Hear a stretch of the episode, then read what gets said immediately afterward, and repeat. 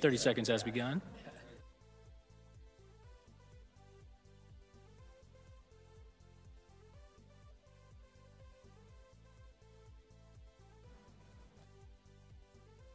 Thank you.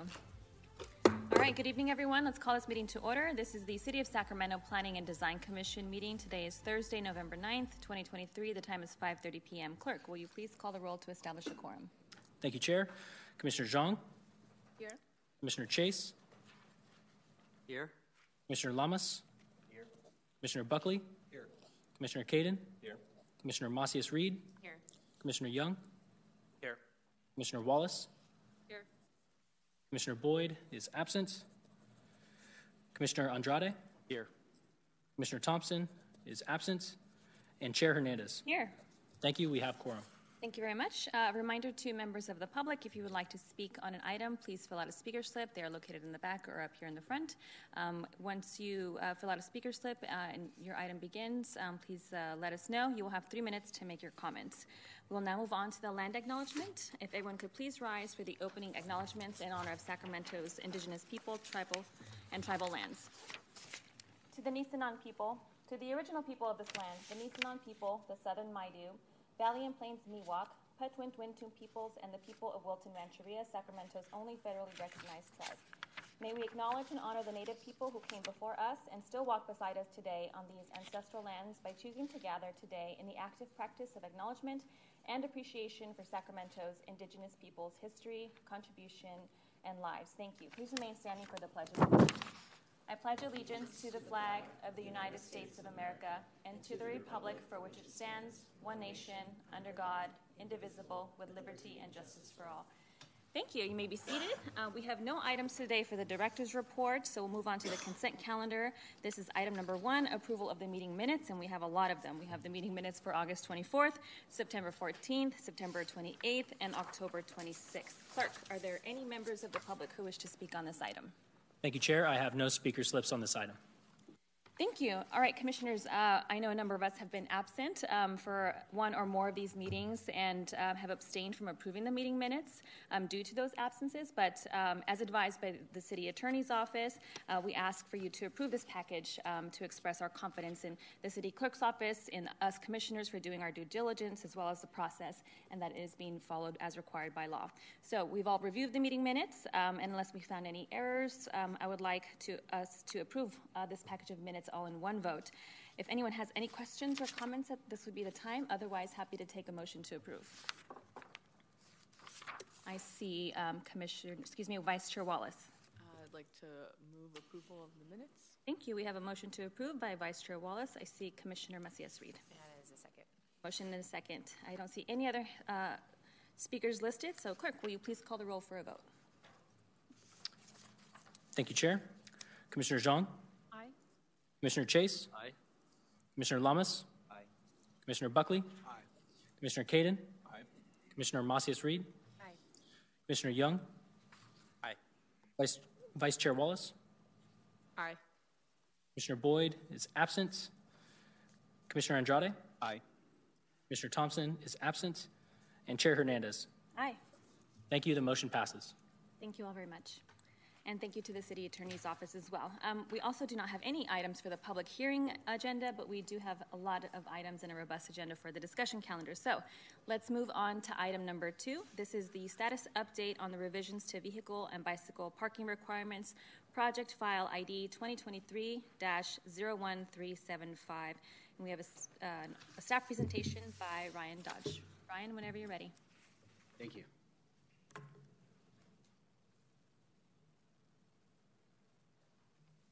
All right, good evening, Chair Hernandez and Commissioners. I am uh, Ryan Dodge, Associate Planner in Long Range Planning at CDD, and I uh, came to you back in June on the 8th and the 22nd to talk about this project, introduce it to you, uh, but also to have two commissioners appointed to the two working groups that we have, uh, Commissioners uh, Chase and Caden. And as a reminder, this project is about minimums, parking minimums for cars, parking maximums, as well as parking management and bicycle parking. And the policy context really is uh, begins with the general plan update key strategy that City Council approved in January 2021. Uh, later that year, a program was included in the housing element uh, that includes uh, ending parking minimums as well as expanding parking maximums.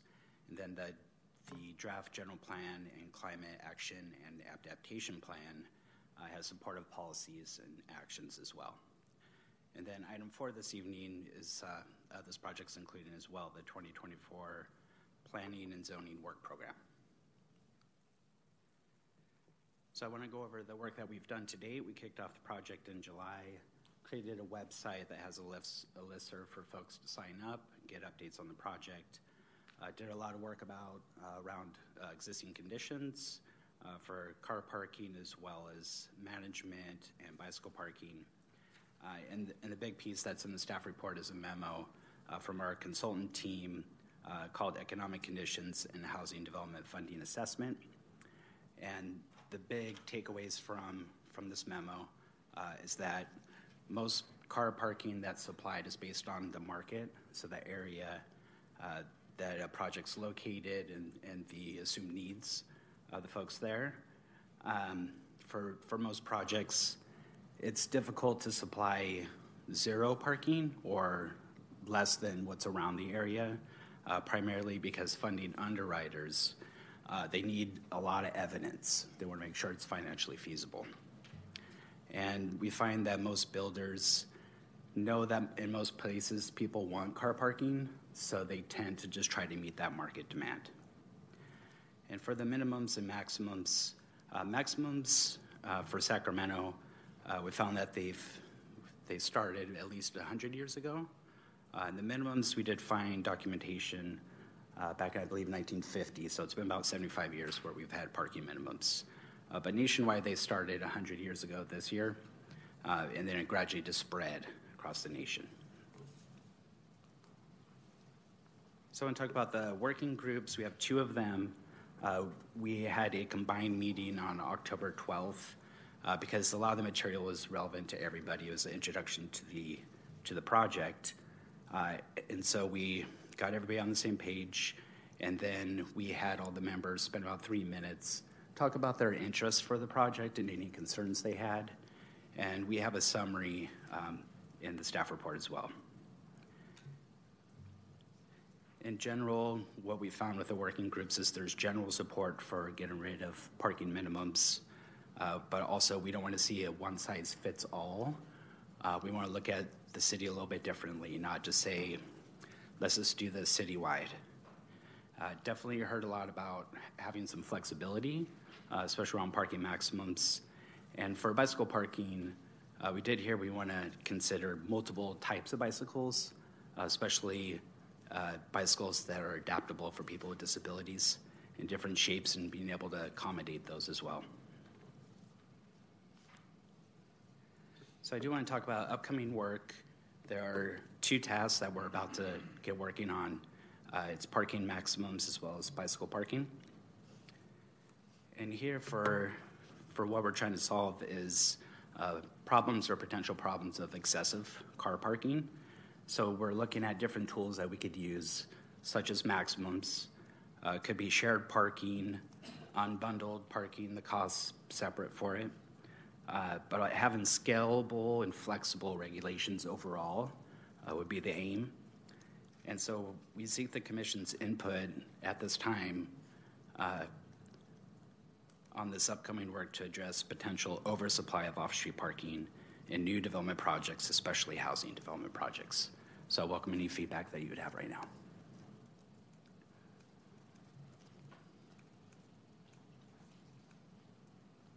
Thank you.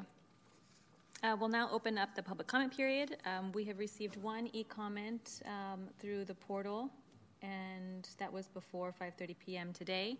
Um, in support, um, clerk, are there any members of the public present here today that would like to make public comments? Thank you, Chair. I have three speakers this evening on this item. Our first is Alyssa Lee, then Matt Anderson, and then Jenny Maital. Uh, Alyssa? I'm sorry, one second. Right? If I may, uh, there is a, another slide uh, having to do with bicycle parking. So either you can take it separately if you want, or would you like me to just go over that one? Maybe we should do it all in one. One presentation. I'm sorry, we'll, we'll pause the public comment to complete the presentation. So on this last slide before, were you asking for commissioner feedback? Yeah, so in the staff report, I included two tasks. One is related to parking maximums, and it has a bunch of areas we're looking at. And then there's a, a subtask associated with it for bicycle parking. And so we're looking for feedback on both. Uh, I kind of stopped it there just so we could focus on car parking first and then the bicycle parking. Yeah, I think we should complete the whole presentation and then do all the public comment and then bring it back to the commission, if that's okay. Absolutely. Yeah, so for uh, bicycle parking, uh, we have regulations now. An example is um, we have like one space per dwelling, un- two dwelling units or two spaces, whichever is greater in a lot of parts of the city. So we're looking at those types of things where uh, we'll think about do we want to require or mandate more bike parking spaces, uh, but also taking a look at guidelines and standards for where do we locate the bicycle parking, what type of bicycle parking facilities are appropriate, and how do we space them, and what types of bicycles that we would want to use for them, such as cargo bicycles. Uh, so, really, that was the end of my presentation there. Great, thank you. We'll go back to um, unpausing public comment period. Thank you so much. Um, Would you mind calling the speakers again, please? Of course, Chair. Uh, Our first speaker is Alyssa Lee, then Matt Anderson, and then Jenny Maital. Hi, my name is Elisa Lee. I live in Midtown in District 4. And um, overall, I'm really excited about the staff report and seeing the level of detail about what are the different options that the city can pursue besides the status quo of following pretty arbitrary parking minimums that aren't really based in data. Um, and uh, definitely are not based in supporting our long term goals on climate and housing affordability. So, in general, I really um, urge the Commission to read that report thoroughly and really think as you are giving these recommendations about many constituents like myself who don't own a car, wouldn't be able to really afford um, Sacramento with a car and you know feel like we contribute to the city's goals by biking, by walking, by supporting public transit whenever we can, and that um, the commission's decisions really um, have a huge impact on allowing those kinds of behavioral choices to be made not at a disadvantage, but really to support long-term climate and equity goals. Instituting parking maximums is, you know, a really important lever that the city can flex that has huge impacts for the way the city is going to look and feel, not only at you know a human level, but also in terms of our climate crisis and housing affordability. So I think we really need to use every lever we can, and parking maximums might seem very restrictive, but it's really about that's actually much more based in data. You know how much parking makes sense for the housing cost in this area, for the transit and other uh, availability of, um, other, of other transit types like biking and walking, and really thinking about we need to build the city for the goals that we want to have and the design we want to have. And I would just say Midtown is, you know, the, the walkable center of Sacramento. Many people would say that, but even still, Midtown has up to 40% of its developable land uh, devoted to, to parking, which is only really useful and accessible to a very small minority of, of residents or even commuters, non residents. And so, really thinking about how we use the land is so important for meeting the climate goals. I will say to meet the general plan goals of you know, water retention, urban heat island, um, increasing space for trees without taking away space for housing, all of these things. You can't do it while increasing parking, and you also can't do it without reducing parking. Um, that's where the land and availability for those goals is going to come from. And it's such an important uh, report, actually, that you have put so much great time into. And so um, please uh, consider it very carefully that there are other cities have already instituted maximums like Portland, Oregon, San Francisco. Um, some of them have done it in just specific neighborhoods or around transit stops. We can definitely take that further here in the capital, and it would really uh, improve my life and residents like me. Thank you. Thank you for your comments. Our next speaker is Matt Anderson.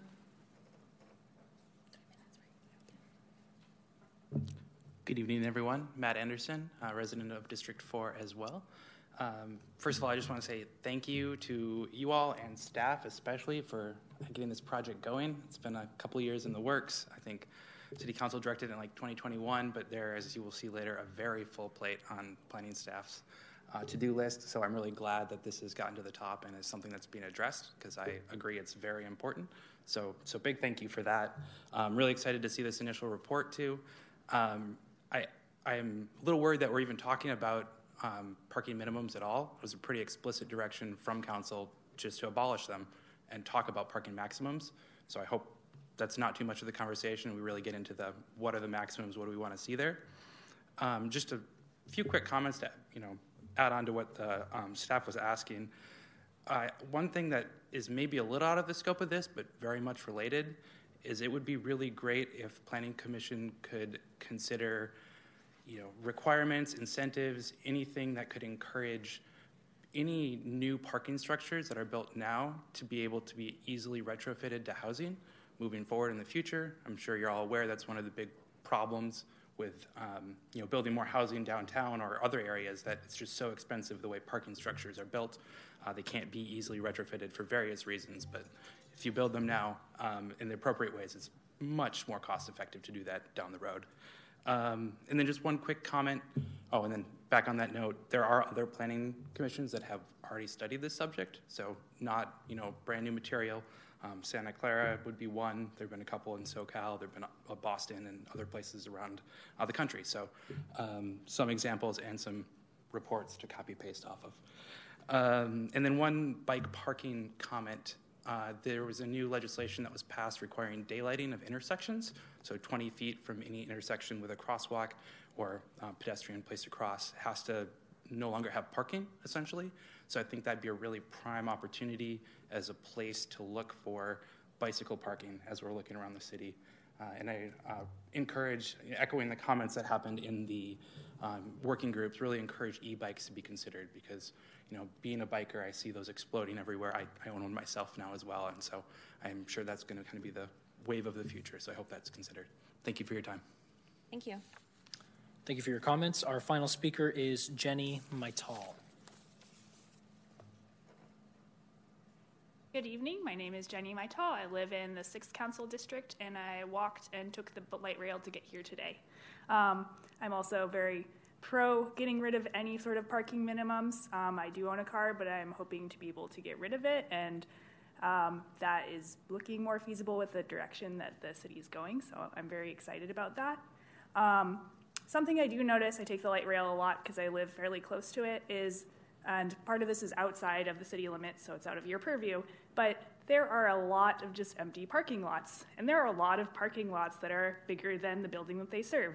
So I would ask, and again, this wasn't really part of the scope, I don't think, but looking at for new development, um, there's a huge potential to co-locate uh, parking because, as you said, it's unfortunately not going to go away. The need for parking is not going to go away immediately, but we have a lot more available now than it appears we actually need, and it is a huge cost burden for new development, and we already have huge housing affordability issues, as everyone is aware.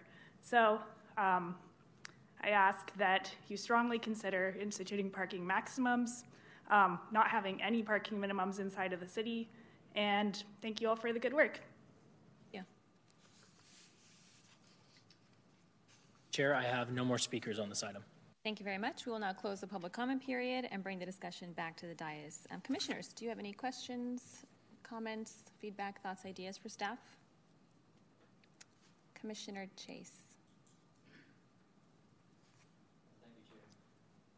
Oh, thank you, Chair. Um, yeah, I just wanted to, I, I think, uh, comment that uh, Ryan's summary, I think, was very accurate of the, the you know, the uh, the first workshop meeting that we have. Uh, look forward to moving forward on it.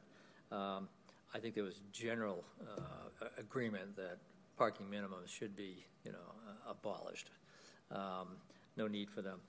That doesn't mean, and, I, and I, I, go back to, I think one of my comments was, and I think it was, one size doesn't fit all. So as we look at the city, we're going to have to look at different areas. Midtown is very different than the Natomas, and the South area, and I think you know everyone realized that. So uh, that said, I think, and the uh, the person's comment about the empty parking lots, I mean, ideal fodder for, you know, uh, housing and, and development, but I think we've got to see that coming under, uh, you know, other ordinances, if you will. But, uh, yeah, I look forward to, you know, con- continuing with this uh, with Ryan and staff and hopefully come up with something that is realistic and, and workable. Um, Thank you, Chair. Thank you. Um, I just had a quick question regarding um, item number four, where it says that builders prefer a very high ratio of numbers if there were to be set maximums. Um, I don't know if you guys have gotten to that point yet, but I was wondering what that number is or if there was a suggestion.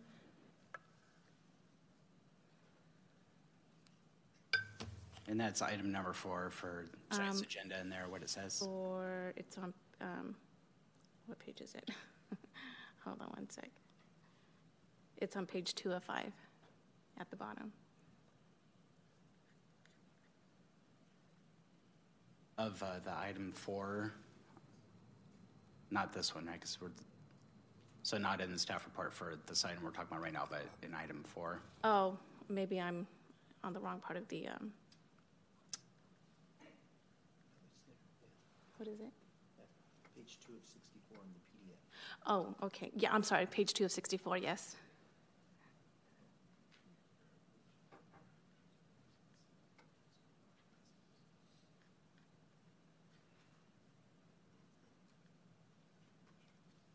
Can you repeat the question for me, please? Um, the question was that um, on page two of 64, in number four, it says that builders prefer a very high ratio um, if there were to be set maximums. I was wondering if there was any suggestion as to what that max that ratio is.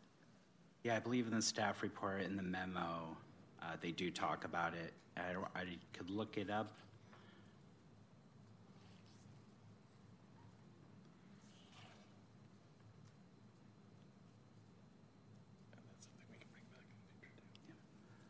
I could follow up with a few if you want. Okay, or if it's in the staff memo, if I just missed it, I can go through it again. Thank you. Thank you. Thank you, Commissioner Zhang. Um, Commissioners, any other comments, questions, direction, or feedback to staff? Commissioner Macias Reed.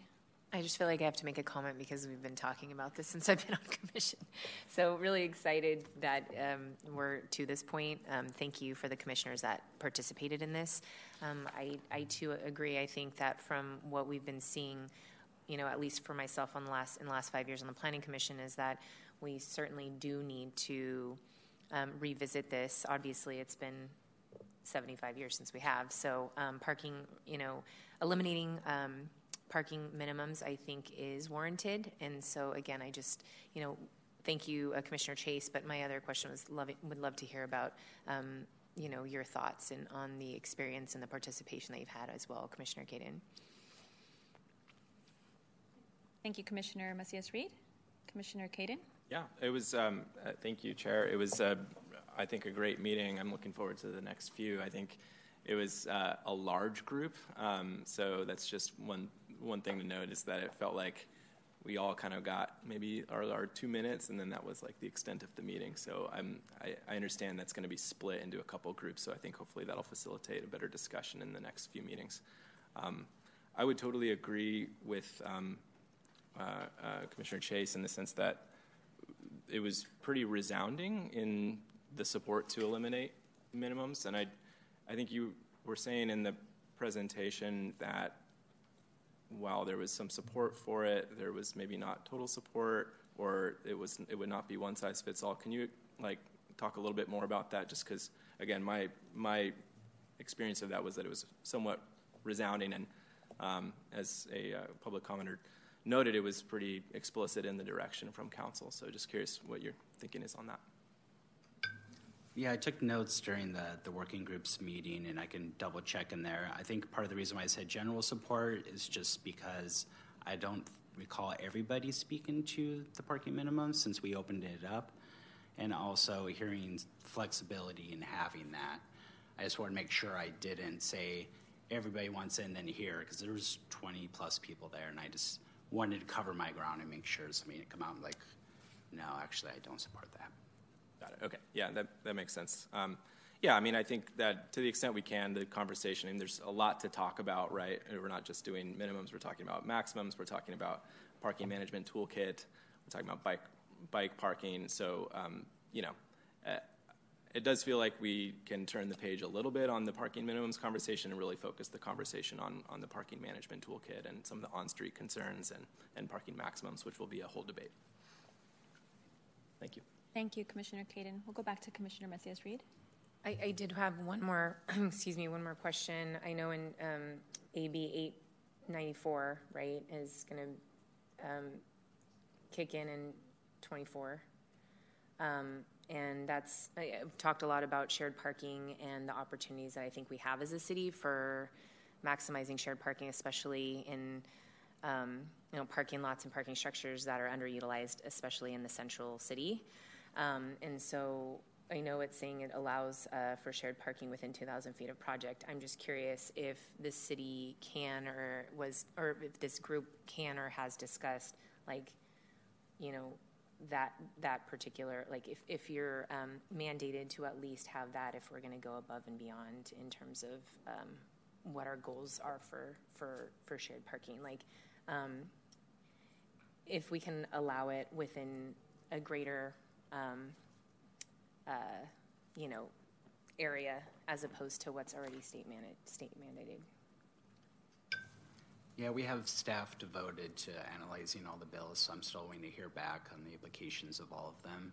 So I don't have that at, at this time, but we're definitely uh, taking a look at it. It's on our radar, and we're going to analyze and figure out what we can and cannot do. Okay. Um, the other thing is, I I know Matt Eierman was was parking manager. I think I've heard he was uh, promoted, so congratulations to Matt.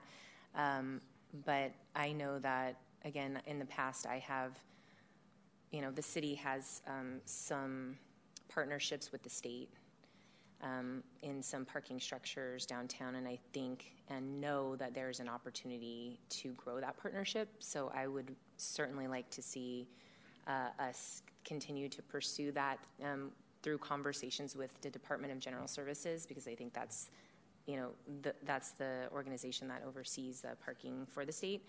Um, so I really would like to see opportunities for that, and then of course you know for some of the existing um, multifamily units in the downtown midtown area that already have you know maybe some underutilized lots. Um, we already have you know where you already have partnerships there. Let's continue to explore those options as well.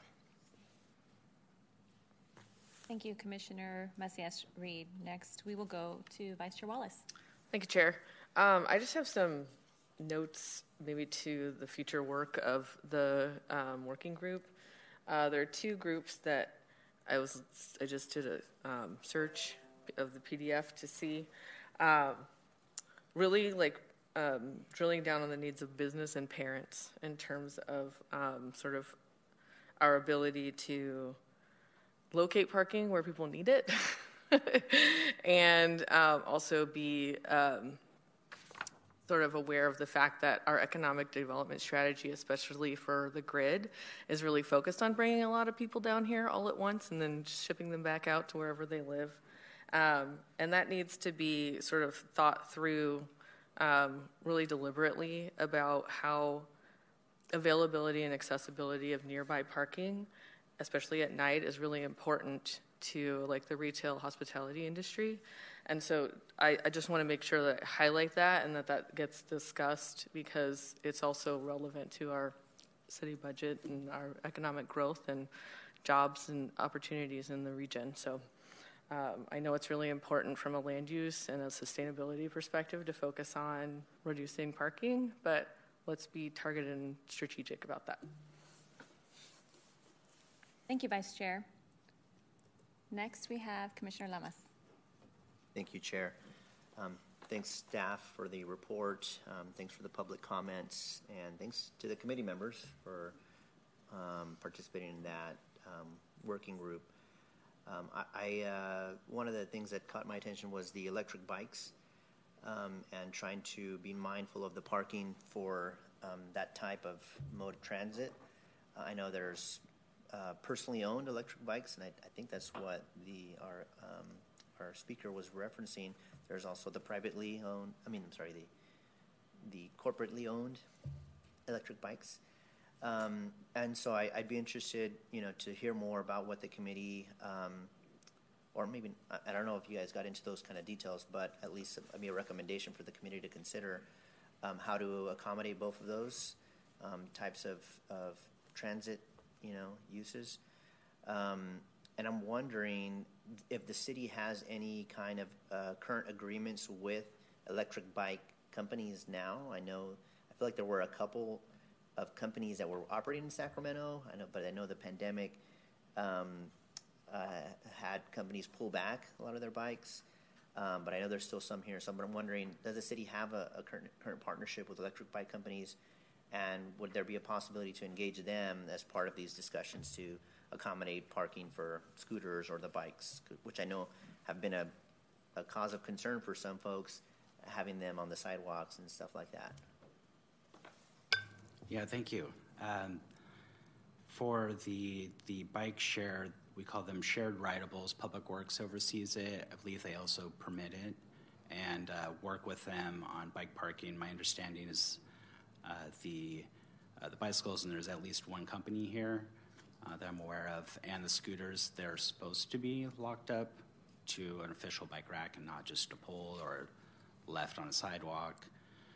Um, but I can't speak too much more to that. But as far as e bikes and the types of bicycle parking facilities that can accommodate e bikes, it's definitely a part of this project that we're going to take a look at.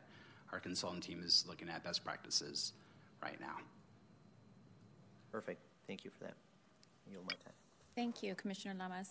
Thank you, staff. Seeing no other speakers in the queue. Um, I also want to thank staff for your work on this. This has been a long time coming. I appreciate um, all of the engagement as well as from our two commissioners who serve on the working group. Um, I concur with a lot of the comments that have been made, in particular um, with the vice chair, and, and do believe that uh, as we think about um, parking maximums, that we support um, all Sacramentans who are visiting and who are here parents, um, as well as not just businesses, but our small businesses um, in the Central City area. Um, one thing I would also encourage our two commissioners as they move forward in the working group um, is to, uh, as I think it was mentioned earlier, but really focus on safety as well um, as what, what that means. Um, for example, for just myself, you know, as a, a, single woman who is traveling by herself making sure that wherever I park, at whatever time of day, that it is a, is a safe area. one question uh, I would like to raise as well as we're thinking about parking minimums is this other uh, initiative of moving towards electrification and electric vehicles. That if we are going to have um, minimum uh, parking minimums, that you know what does um, public EV charging look like in that space as well. Um, so those are my only comments. Um, really appreciate um, everyone's participation on this. And um, if there are no other questions or um, discussion items, we will uh, continue on to the next item. Um, this uh, does not require a vote, so thank you very much, Ryan and staff, for this uh, pre- presentation. We'll now begin with item number three. This is the Mixed Income Housing Ordinance Preliminary Recommendations, file ID 2023 01201. We have a staff presentation by Greta Seuss, Associate Planner. Um, Greta, whenever you're ready. Thank you. Good evening, Commissioners. My name is Greta Seuss. Uh, it's good to see you all. I'm an associate planner with uh, our long range planning team, and I'm pleased to present to you tonight our preliminary recommendations for the mixed income housing ordinance. We are seeking commission input and feedback on these recommendations tonight. So I'll start my presentation today with a reminder of the project origins and purpose uh, our mixed income housing ordinance, which was last updated in 2015, establishes requirements for how new residential development contributes to the production of affordable housing in our city.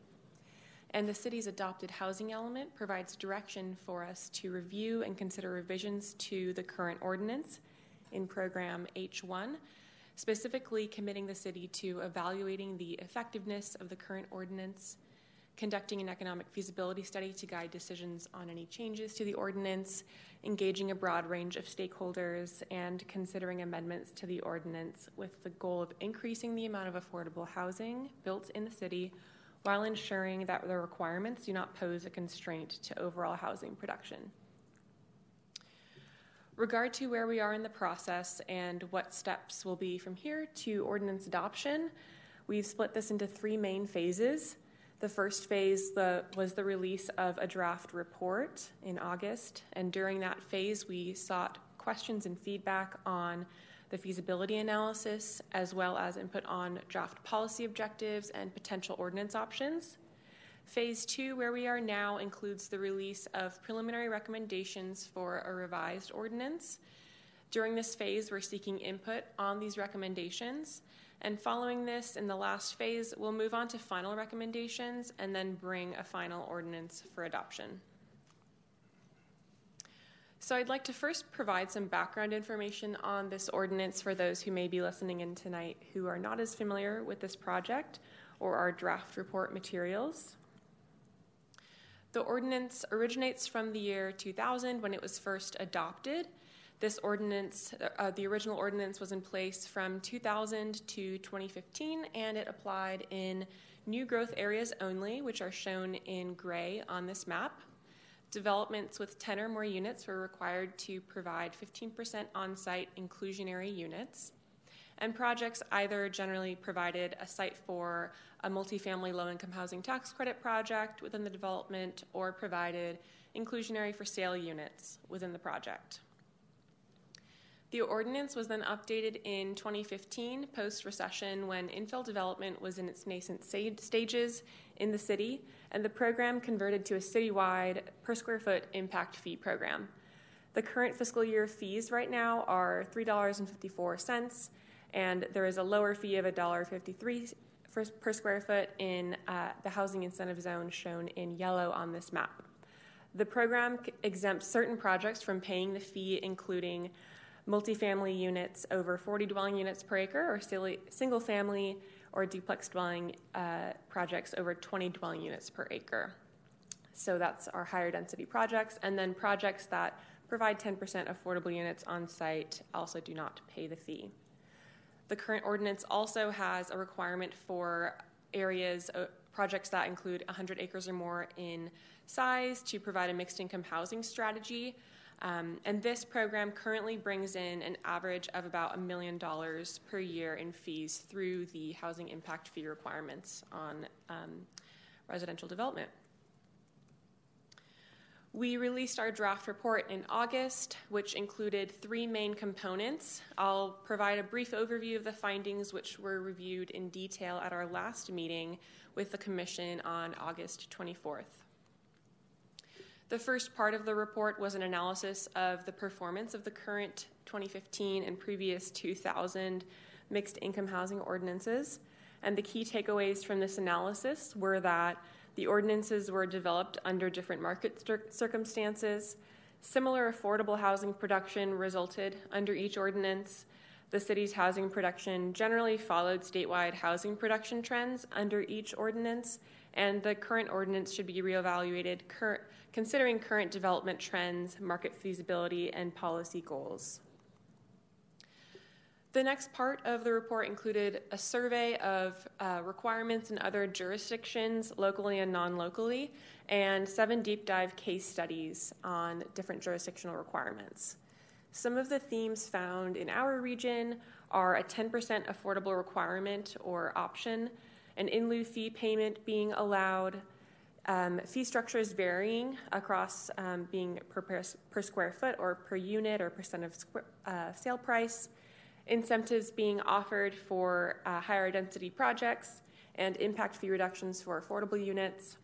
And among the larger city themes, we saw a menu of compliance options being offered, variation by market area or area median income required, um, in lieu fee payments being allowed. Um, per square foot fees were common among West Coast cities, and incentives for on site units such as density allowances, parking reduction, or impact fee reductions. Provided here is a summary table of program structures and fee amounts from the seven case study jurisdictions. Among these, we saw an average of about 10% requirements, with some going higher, and in lieu fee amounts ranging from 6,000 to $1,000 uh, to through $10,000 per market rate unit, um, 2,000 250,000 to 478,000 per affordable unit or per square foot fees ranging from $19 to $45 per square foot. Lastly, the report provided a feasibility analysis of alternatives on development, such as on site requirements and different fee levels. Because of varying market cycles, the analysis looked at two, re- two at results for two points in time the current market and, prior, and a prior more favorable market. The study found that on site affordable units or substantially increased housing fees are a challenge for both for sale and rental projects under current conditions, which are less favorable than in the recent past. And under more favorable recent conditions, um, for sale projects were in a better position to sustain on site requirements, especially projects on large sites that would be able to set, set aside a site for a 100% affordable project. And rental projects are challenged to support an on site affordability requirement in most submarkets, even with more favorable market conditions. But the feasibility found um, a support, support for the removal of the zero dollar rate for the housing impact fee for high density projects and a higher housing fee in some locations. In addition to the release of the draft report, we released draft policy objectives to guide our decision making in this project. These objectives are to increase affordable housing production, ensure long term affordability, affirmatively further fair housing, anti displacement, mixed income communities, and not posing a, a, constraint to overall housing production. And these policy objectives have guided the preliminary recommendations that we'll be reviewing today. Staff also conducted phase one outreach on the draft report, these policy objectives, and potential ordinance options with multiple groups. We met with the city's housing policy working group, which is comprised of 40 plus individuals representing housing builders, advocates, service providers, and more. We also presented to the Planning Commission and held multiple focus groups to get feedback on the materials. From these groups, we received comments on the feasibility analysis, potential ordinance options, and the policy objectives. On the feasibility analysis, there was some disagreement with the use of a prior market evaluation. Some expressed concern with the source of development cost data and critiqued the timing of the study regu- relative to market cycles, feeling that we usually study the ordinance in more difficult markets. Regarding potential ordinance options, some builders expressed a desire to keep the existing ordinance in place and that on site requirements and fees on developments are seen as a tax or disincentive to infill development. There was general support for having varying requirements by submarket. Some housing advocates requested focusing policy changes on targeting rents at 60% AMI or lower and stated that an inclusionary policy is the best way to affirmatively further fair housing. On the policy objectives, there was only one major comment on, on these, and that was a disagreement with a policy objective six, um, not constraining overall housing production. This was stated as a concern due to variation in costs and rents across different developments. So, moving on to the recommendations. On this slide is a summary of the ordinance structure. The preliminary recommendations are a citywide on site affordability requirement with an in lieu fee option. The in lieu fees vary by market area, and we're proposing a phased in approach of the fees tied to housing production. There are uh, there's a proposal to provide incentives for on site unit production, such as reduced fees um, or infrastructure costs or use of density bonus, and then a, re- a requirement for larger projects to provide a higher on site percent requirement. We're proposing that projects with more than 10 proposed dwelling units provide affordable units on site with a menu of options to meet the requirement. For instance, a rental development of more than 10 units would have the option to provide 12% of the units at 70% AMI, 10% at 60 AMI, and so forth. The, require, the requirements vary between for sale and rentals due to the difference in area median incomes to afford each project product type. If project applicants do not want to provide affordable units on site, per square foot fees may be paid, also referred to as in lieu fees. In lieu fees are proposed to range between the current housing impact fee rate of $3.54 and $10 per square foot, and these vary by market area of the city. When compared to the cost of on site affordable unit provision in all geographic areas of the city, rental in lieu fees equal to approximately 15 to 30 percent of the cost of providing the affordable units on site. And for sale in lieu fees equal to 40 to 65 percent of the cost of providing, providing units on site. These in lieu fee levels are reflective of our findings from the feasibility study. Part of what we heard in our outreach are, were concerns about the current market and feasibility and a lack of flexibility or responsiveness in the current ordinance. So, due to our less feasible market conditions, we're proposing a phase in of the proposed in lieu fees that is tied to market rate housing production. The initial fee rate, as proposed, is the current housing impact fee rate, but removes the exemption for high density projects and removes the housing incentive zone. Due to less existing less feasible market conditions, um, this phase in is tied to market rate housing production. This proposal is to have the first step of the fee go into effect on January 1st of 2025 the remaining two steps would be implemented in the next fiscal year after market rate housing production reaches 2,500 units in the calendar year. For context, the average yearly market rate unit production between 2017 and 2022 was approximately 2,500 units. And this number has been selected as an indicator of a healthy housing market. This graph shows citywide housing production from 2013 to 2022. The gray portion of each bar represents market rate units, excluding, accessory dwelling units. The remaining green portion of each bar represents deed restricted affordable units and accessory dwelling units. The red dotted line shows the proposed threshold amount of market rate housing production that would be required to phase in steps two and three of the full fee in lieu fee rates. It's proposed that ADUs and deed restricted affordable units are not considered in our threshold housing production trigger because financing for ADUs and affordable housing projects are not subject to the same market forces that market rate housing is. Next, using the central city as an example, this graph showcases the cost for a high density housing project to comply with the existing and proposed ordinances on a per square foot basis. The first column shows what a project would pay under the existing ordinance, which exempts high density projects from paying the $3.54 per square foot fee. The next three columns show the per square foot cost of compliance with the recommended on site affordable unit provision options and finally, the last two columns show the per square foot cost of compliance using the proposed in lieu fee payment option.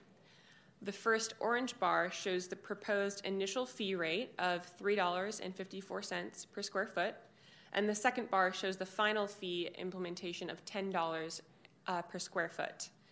Again, this is an example of what compliance cost comparison would be for a project in the central city but is meant to show the difference between the current requirement and the proposed recommendations.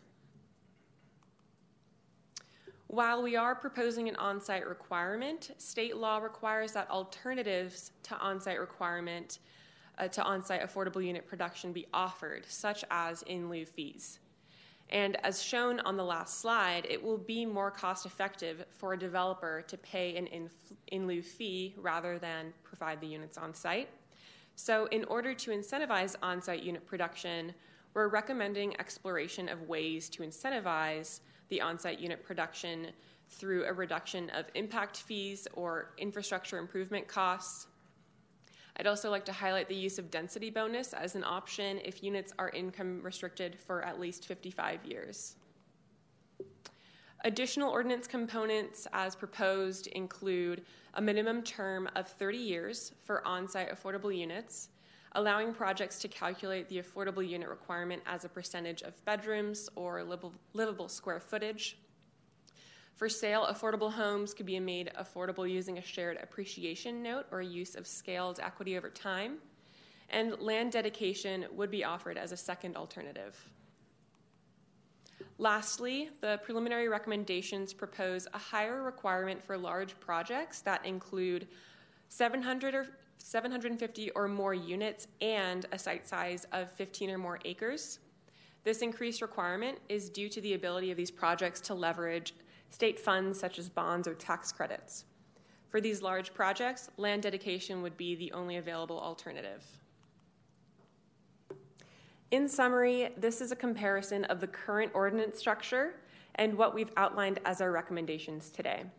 Today's ordinance is a citywide impact fee based program which requires residential projects to pay $3.54 per square foot, or in some areas, a reduced rate of $1.53 per square foot. High density projects are not required to pay this fee. The proposed ordinance introduces an on site affordable requirement with an in lieu fee option. Projects citywide would be required to build affordable units on site or pay a per square foot fee ranging from the current HIF rate of $3.54 or up to $10 at full free fee implementation. Of notable importance is the difference between how revenues generated from the impact fee based program can be used when compared to in lieu fee revenues. The current housing impact fee is based on a nexus that allows the fees to be spent on affordable workforce housing, in lieu fees, on the other hand, would be able to support all types of affordable housing, including permanent supportive housing projects. In terms of next steps, we will be conducting outreach with focus groups and we will be um, attending City Council on November 28th to present these recommendations. We are also accepting written comments on these recommendations through November 23rd. And as I stated earlier, the final recommendations for the ordinance will be released in the winter. This concludes my presentation, and I'm available for questions along with Matt Hertel, Principal Planner, and our David, uh, our consultant David Doezema from Keyser Marston. Thank you, Greta. We'll move on to public comment period next. Um, we I do want to mention that uh, we have received a number of, of e-comments uh, through the portal. We are now at a total of nine public comments. Eight of them are opposed. Clerk, are there any members of the public here today who would like to comment on this item? Thank you, Chair. I have four speakers this evening on this item. Our first speaker is Chris Norem, then James Allison, uh, John, and then we have Matt Anderson. Uh, good afternoon or evening, Commissioners. Chris Norem, North State Building Industry Association. Uh, we're opposed to this measure, um, but appreciate the staff's uh, outreach to us and work. Uh, we share some of the goals of creating more affordable housing, but we really have serious concerns about what this is going to do to uh, the feasibility. Um, state law says that you cannot create policy that would make housing infeasible um, under SB 330. Your staff report says this makes housing infeasible. Um, we would contend even the um, in lieu fee program uh, is infeasible as uh, demonstrated by many of the comments that you guys have already received. Um, we have policy considerations and concerns. Um, there isn't any analysis that actually says or shows or demonstrates how 2,500 units would actually equal a healthy housing market that would be sufficient to trigger the higher um, in lieu fee program. So that's maybe something that you guys should look at. Um, our concerns is that it's going to raise prices. This is basically a tax on housing. It's going to raise prices and create more missing middle um, problems for uh, the city. It will have the effect of driving new housing out of the city, and people will have to drive even further to come back in here, literally, creating more pollution um, and issues for the region on a, a greenhouse gas basis. Um, our analysis also illustrates, and I'd be happy to send this to you, that when you actually look at how many units of affordable housing are being built, on a pro rata basis to how much housing is being built, not the population, of the city, but the actual numbers of housing units that are being generated in like Folsom or Elk Grove versus the city, and then how many units are being built that are being based off of the fees that are currently being charged. Folsom and Elk Grove are actually producing more affordable housing than the city of Sacramento. So even though the city is doing great in terms of aggregate numbers, it demonstrates that there's room for improvement on the current fee program. Um, so we, we strongly support the current fee program. We think that it's working. Uh, we think that there's maybe some ways you could tweak it by adjusting it the way that they do in Folsom. Um, we also fundamentally believe that there's uh, issues that you guys should look at around um, having a ballot initiative. I know it's not your bailiwick to do that, but uh, there needs to be a broader base of funding if we're really going to get the numbers we need to generate the housing that everyone wants. Um, and the mayor's also brought up the idea of having an EIFD. I think that that's something that you guys should be looking at as alternative funding mechanisms. Um, I do also want to mention, mention one other quick item, and that was that even our affordable housing builders um, are opposed to this, the ones who are for profit affordable housing builders, because the designation of inclusionary zoning in the city makes it so that they um, get scored differently on state funding, and they actually would lose out. Um, and so when this issue was raised to the staff, they said, well, maybe we should go change that state guideline as opposed to actually adjusting the policy to make sure that we don't have a conflict where we have builders who want to build affordable housing units on the ground in the city who are now being disincentivized and not receiving the same kind of grant monies and tax incentives that they otherwise would be. Thank you for so, your comments. Your time is complete. Thank you for your uh, consideration. Thank you. Our next speaker is James Allison. Then we have John Vignocchi and Matt Anderson.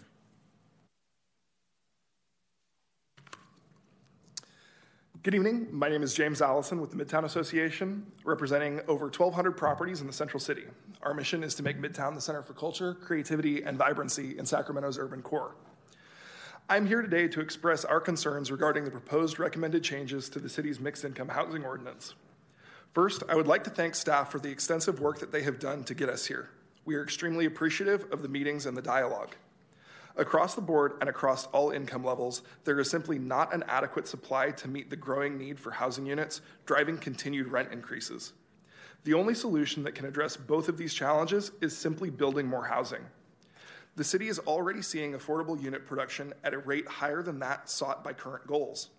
In fact, according to the city's 2022 Housing Element Progress Report, 56% of all units produced were low or very low income, a higher percentage than the 37% sought by the city. Compare that to the Keyser Marston jurisdiction analysis, which looks at comparable local jurisdictions with inclusionary requirements, and you'll see Roseville at 3%, West Sacramento and Folsom at 8%, Davis at 18%, and San Jose at 12%. Under the current model, Sacramento is already far outpacing comparable cities in affordable housing production. How instead might this trend continue with no modifications to the existing ordinance? A prescriptive on site requirement removes the ability for developers to include affordable units at a level that makes sense for each individual project. Currently, most new multifamily projects in Midtown include some form of affordability component, but they are able to do so at a level that retains feasibility. This requirement would remove that flexibility. Additionally, the change from the Central City's $0 impact fee designation to the highest in lieu fees of any submarket is simply an absurd prospect. This would be a clear signal that the city leadership no longer prioritizes infill development. Finally, there is no feasibility analysis on the specific recommendations now that the DOU fees have been increased. Without a holistic analysis of the current conditions, there can be no conclusion that any market can sustain these requirements. By its own policy objectives, the city has established a set goal of implementing policy that does not pose a constraint to overall housing production. These changes will create a serious obstacle to new housing production and are a complete counter to the city's own objectives. Instead, we should be looking for new ways to incentivize affordable housing production, reducing barriers and easing financial constraints. Thank you. Thank you. Thank you for your comments. Our next speaker is John Vignocchi. Yes, good evening, Chair Hernandez, Vice Chair Wallace, and Commissioners. My name is John Vignocchi, and I help lead the Urban Capital Development Collective uh, located here in Midtown. I'm also the chair of the Region Build of Region Builders, uh, which is a subcommittee of Region Business. Uh, you remember, you may remember our project, The Grace, which we presented to you on May 24th or 25th. Thanks for your support. Uh, this project included 20% low income housing units as part of a 41 unit mixed income uh, housing development, at the corners of 15th and G Street. I'm pleased to share that we are converting that project to 100% deed restricted workforce housing. We're currently developing a pipeline of over 400 of these workforce housing units and have 30 of those under construction currently at the corners of 16th and East Street. Uh, 100% of these units will be deed restricted. They're transit oriented development with no parking, although they are built around many underutilized parking garages. And they're all in urban infill uh, midtown sites. Uh, I'm here in strong opposition to the mixed income housing ordinance. This policy would make it harder for our firm to deliver privately financed deed restrictive uh, workforce housing, which is the type of housing we all want to see. I have a lot of respect for staff, and I hate to say this after all their hard work, but this policy threatens to kill the city of Sacramento's superstar housing production status. The housing types most likely to absorb this fee and this type of policy, guess what they are, right? Greenfield tract homes, okay? Not urban infill. This is not the type of housing we're entirely thrilled about building. We called our firm urban capital, not suburban capital. We are playing with, or you are playing with fire. Look no further than Portland, San Francisco, Barcelona, and many other cities who have tried inclusionary housing and are actually considering giving it up and abandoning them because their housing pipelines have shriveled. None of these jurisdictions create affordable housing at the rate of Sacramento. The policy simply does not work, and when implemented, they kill housing production. Why? The best way to create more ho- affordable housing is to create more housing. Mixed income housing ordinance will not lead to more housing. It will lead to less housing because it increases the cost of housing. And when you increase the cost of development and housing, you're not taking money out of my pocket. You're taking money out of the renter's pocket and the homeowner's pocket if it gets built at all right? And every time you increase the cost of a project by a dollar, you're really increasing it by the cost of a dollar fifty to dollar fifty because equity and debt, the capital that's needed to build this housing, isn't free. Furthermore, you're taxing these future residents, if the housing is ever built, to finance capitally inefficient affordable housing units that cost $650,000 a unit. The city or governments could buy our housing right now for $300,000 to $350,000 a unit. Why is this? This model, this affordable housing model of low income housing tax credits, is broken at the state and federal level. Sacramento cannot go backwards in this policy. We need to broaden the tax base.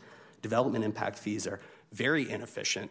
They're very narrow tax base. So, Mr. Mayor, if you're listening, let's team up. Let's get a housing measure, a permanent housing revenue measure that finances capitally efficient affordable housing.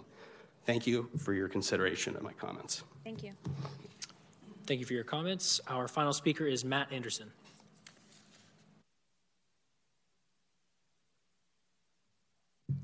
Good evening again, Chair, Vice Chair, Commission. Uh, my name is Matt Anderson. I just live here. I actually don't do anything with construction or housing uh, or planning, uh, but I'm interested in it because I live here and biking here from 10 blocks away, I think I passed mm, 13 tents just going down the street on my bike, and that clearly shows the need for more housing. Um, I'm not going to get into the policy details because I can't speak to them, but I can tell you that we're not building enough housing. So uh, I really would request that you do everything you can to look at ways we can make more housing, as much housing as we can. I, you know, I forget the number, 2,500. Is that enough units to be built? Aren't, are we, Should we can we build more, please? uh, anything you can do for that is appreciated. Um, and uh, thank you for your time and considering this item. Thank you. Thank you for your comments. Chair, I have no more speakers. Thank you very much. Uh, the public comment period is now closed. We will bring the discussion back to the dais. Commissioners, do you have any questions, comments for staff or for discussion? Commissioner Chase? uh, thank you, Chair. Um, Greta, I had a question on uh, something that was mentioned in the staff report, the, a shared appreciation note. Could you, I mean, I have a pr- pretty good understanding, of it, but is that used anywhere in our region uh, now? I'm not sure if it's used in our region, but it is something that we're researching further. Um, I don't know, David, if you're aware of any local jurisdictions that are using it, but. Um, uh, it's a common structure, but I'm not not sure about specific jurisdictions in your region. Sorry. We can provide more background information on that. It's an interesting concept. But I just didn't know if it's out there being used. So thank you. Thank you, Commissioner Chase. Commissioner Macias Reed. Thank you, Chair. Um, always want to start out with the tremendous work that staff has done. This is so much work, right? Um, wow. Um, so kudos to the research you've done, the work you've done. I want to start by mentioning um, a San Francisco Chronicle article dated July 24th of 2023 titled SF Tries to Spur Housing Development by Reducing Fees and Affordable Housing Unit Requirements. Um, it speaks to one of what of our speakers just mentioned, which is um, they had an, they have and have had an inclusionary um, requirement for some time, um, and they're essentially um, they had the, the county board of supervisors approved um, essentially slashing requirements for rentals and condos and reducing those impact fees hoping that those changes will allow dormant projects to stir to life um, i certainly don't want us to be in this position um, i I wanted to also mention obviously high interest rates are impacting the housing market across the board right now, but they're certainly putting a strain on development financing and feasibility. We, we can see this. Um, and I'll speak more to that in a second. Um, I, I definitely, again, through reading this and just a lot of research that I've done, I, my, one of my biggest concerns is that the increasing costs of housing at a time when hard costs, and for those of you who don't know what hard costs are in development, it's you know, uh, construction costs, which have risen, material and labor costs, which have risen, um, and development impact fees, right, which have risen. Um, uh, that are recently recently increased with the city as well will make it infeasible for new development to occur.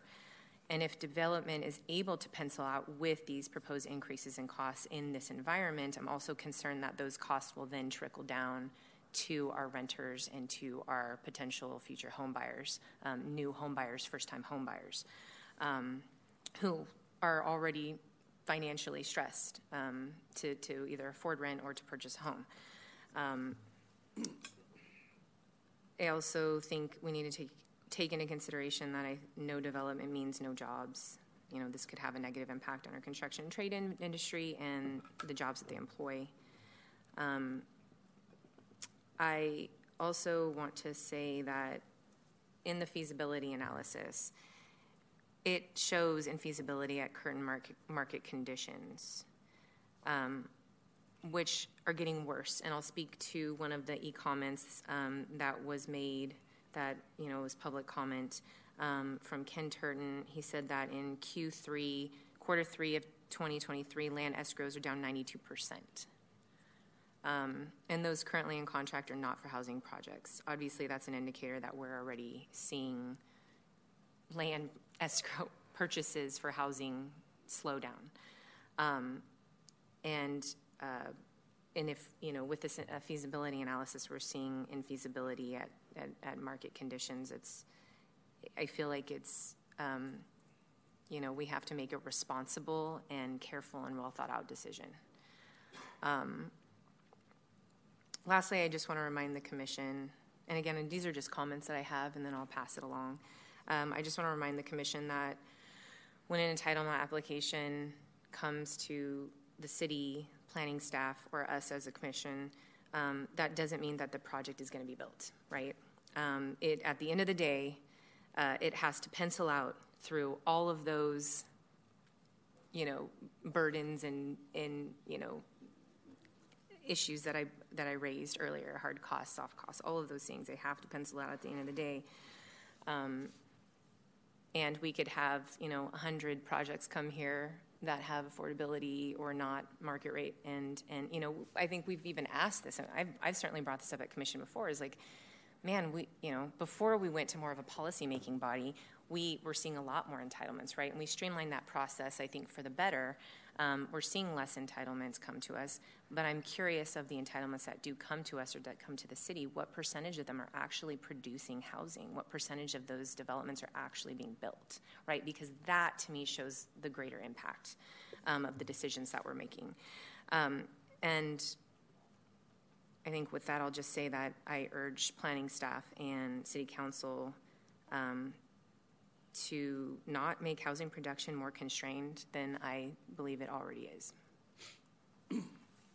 Thank you, Commissioner Macias Reed. Next, we have Commissioner Caden. Thank you, Chair. And um, yeah, thank you to staff. I mean, this is an incredibly complicated topic, and I know there's been a tremendous amount of work, um, and you've received a lot of feedback on this topic. So um, thank you for all of your work on this. Um, I I think I wanted to just start by acknowledging the common goal, right? Which is that I think we all share the goal that we want more subsidized affordable housing.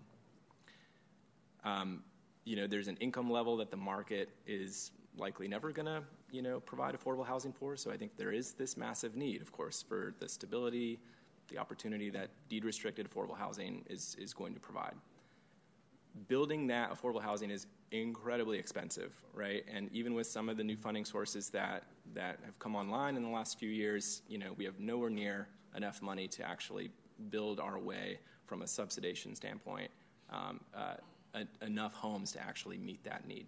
So I think what we're what we're talking about is basically like how do we increase funding for affordable housing. Um, and this was brought up a little bit in some of the public comments. You know, I'm a believer in progressive taxation, and I, I think we should all be sharing the responsibility for funding affordable housing. I think in, in a perfect world, we would do that through something like an increased property tax. Um, you know, of course, we're incredibly boxed in by Prop 13 in California. That makes um, that a huge challenge. You know, we can't even increase other taxes um, without going directly to voters and getting that two thirds. Um, but to me, that's actually kind of part of why we turn to solutions like inclusionary zoning in the first place, like impact fees, because we don't have to go to voters for these things, right? And so there, it is politically an easier lift, right? And I think what part of what makes it even more popular is that by only applying this tax to new housing, the people with the most privilege, the people who own their homes already, are not paying a dime. They're not contributing to that, right? So I think my my overarching concern is is I think similar to what um, other folks have have said. Um, when you add hundreds of thousands of dollars of new fees to an apartment project, the developer does not just eat that fee. I think that would be very convenient for us if that was the case. Um, it would be an easy solution. Um, but what happens in reality is that that tax and that, that fee is passed on, right? It's passed on to the non affordable units in the form of higher rents. In many cases, the project um, still gets built, but the non subsidized units are rented at higher rates. In other cases, you know, on projects that were on a razor's edge in terms of feasibility um, and would have been built before don't get built now. And um, that's because the lender can just go elsewhere. So I, I think we just need to be honest, right? There's, there's this trade off here that we have to talk about, which is that you know, we're funding some affordable housing, but it's at the expense of, of the other renters who don't get to live in the deed restricted units. And they're fighting over a smaller number of units overall. Um, I think I mentioned this last time in, when we came to Planning Commission before, but I think it's a really important reminder. 90% of lower income households in California live in market rate units. So in Sacramento, that's 90,000 of our 100,000 some odd lower income households. 90,000 lower income households living in market rate housing.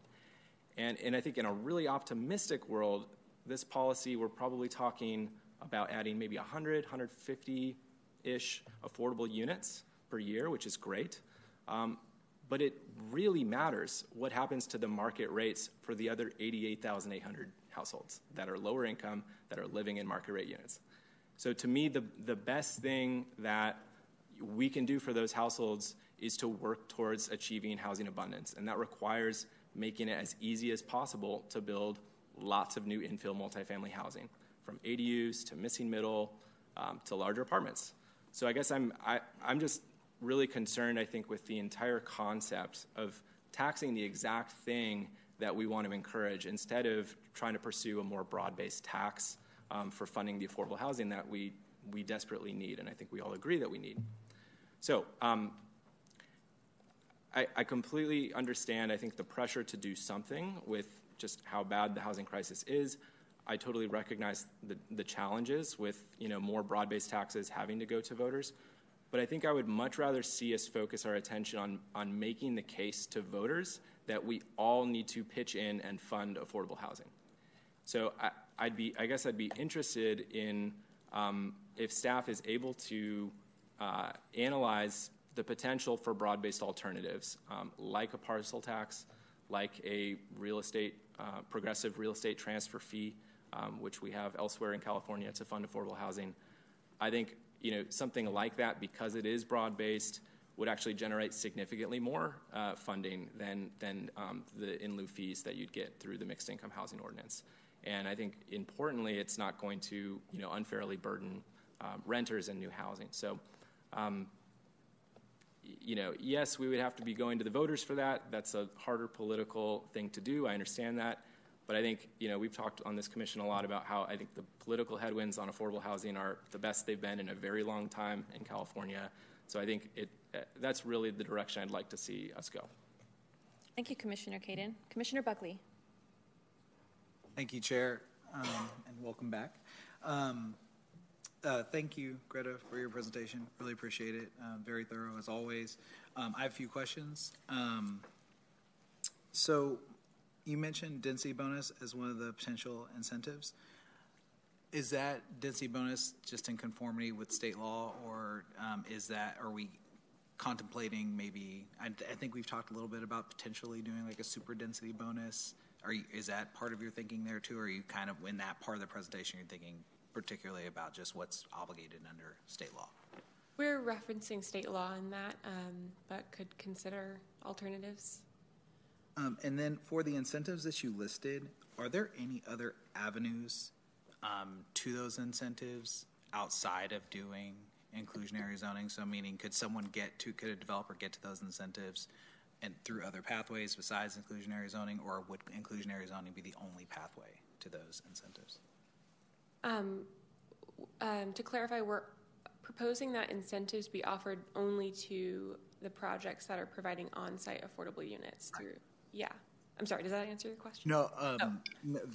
but I'll be clear. Um, so, for those incentives um, for on-site, I just wonder if developers can get to those incentives without doing on-site through some other mechanism. No, not not to my knowledge. Uh, good evening, uh, Commissioner Matt Hertel, Long Range Planning Manager.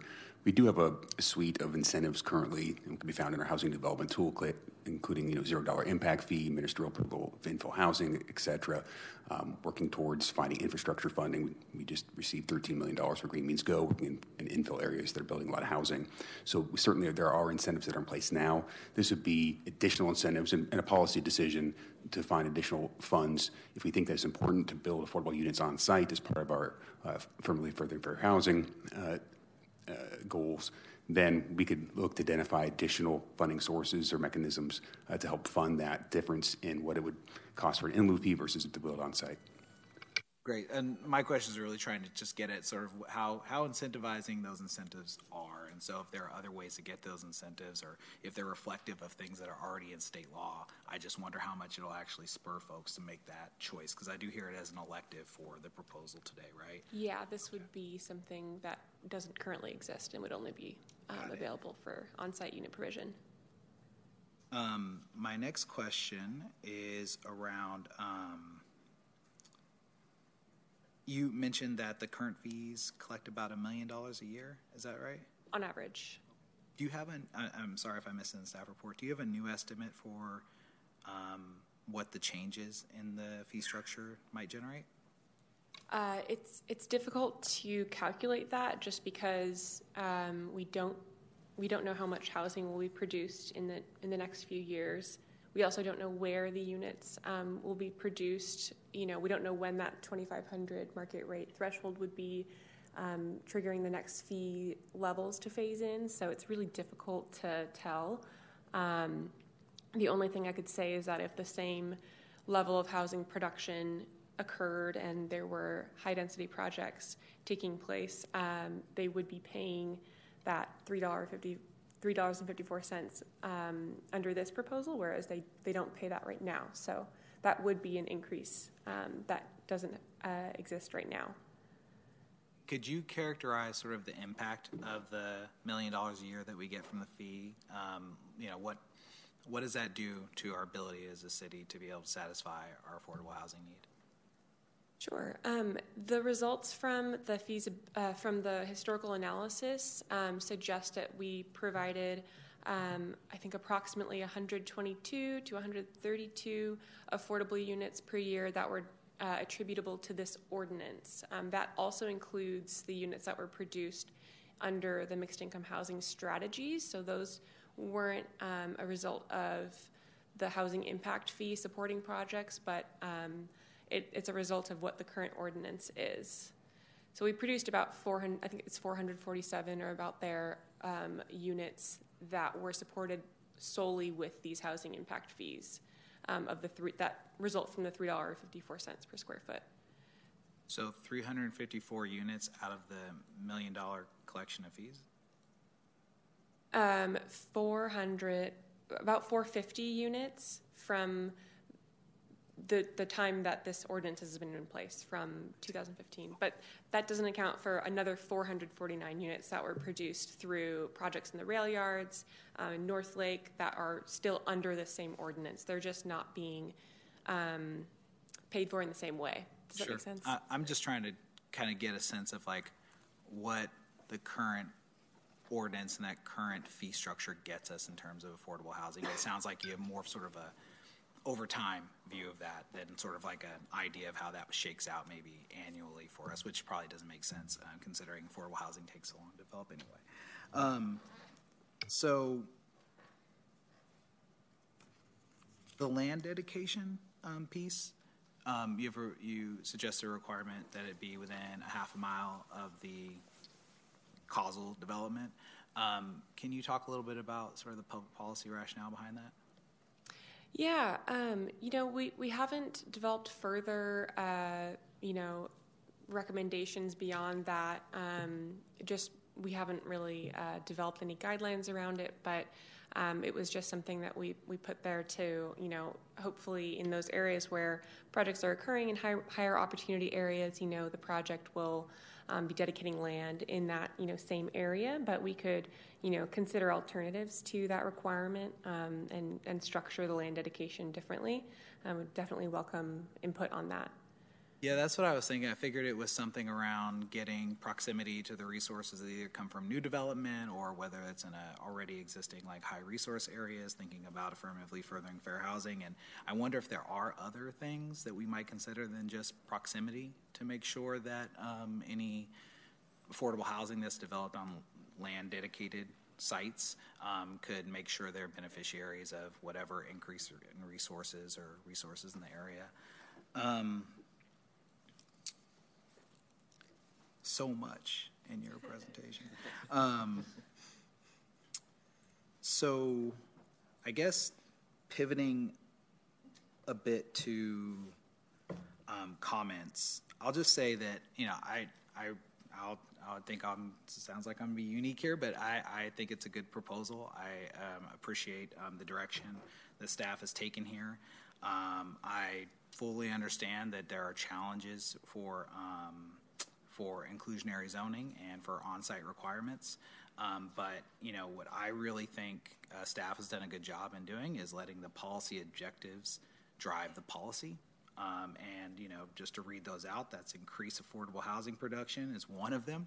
Um, it often dominates the conversation in ways that um, sometimes mute the other pieces, which is ensuring long-term affordability, affirmatively furthering fair housing, anti-displacement, mixed income development communities, all of those things are um, part and parcel of what an inclusionary zoning and on-site um, requirements are trying to achieve. So um, I think it makes a lot of sense the direction that you all have gone. I think, um, you know, we, you know, I mentioned this before when we talked about it. This is a very old discussion.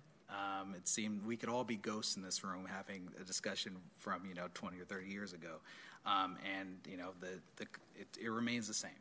But ultimately, this is a values choice to some degree, and we have to think about how we want to grow as a community. We know how we consistently grow over time, which is generally exclusive communities and low income folks not being the beneficiaries of new development um, and new housing growth. Um, so, inclusionary gives us a way to address that. I'm interested in, you know, optionality when it comes to things like in lieu fees.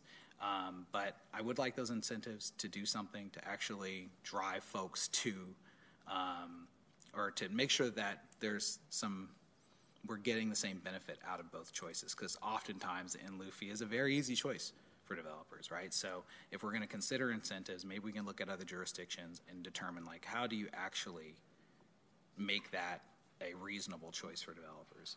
Um, and you know, one of the speakers talked about you know the fact that you know we these housing policies, you know, when we make values-based decisions in our housing policies and gets reflected there through fees and other other public policy, folks get pushed out to, um, you know, further out and further out. And I, I think that's a real thing. Commonly, it's low-income people who get pushed further out and further out. And we have to think about how to make more inclusive communities. We have an AFH mandate in the state to do this. This isn't this isn't an elective anymore. This isn't the just the right thing to do to affirmatively further fair housing. This is actually an obligation of the city to affirmatively further fair housing. So we can't just look at these at these public policy goals at at our um, at the objectives and just look at one of them and say build more for build more housing because it's not the only objective. We have other requirements, we have other values we're trying to advance with our public policy, and so um, I'm encouraged by what the staff has done,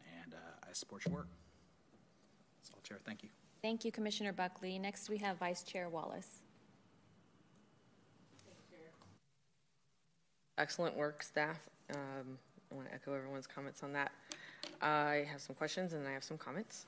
Um, the uh, I have lived in Midtown for 10 years and lived in East Sac for 11, so, or maybe it's 11 and 11 now, but um, the conversation for the last 20 years has been about driving infill development and creating uh, an influ- in lieu fee of $10 a square foot in the central city seems counterintuitive when we want more um, housing production in the core.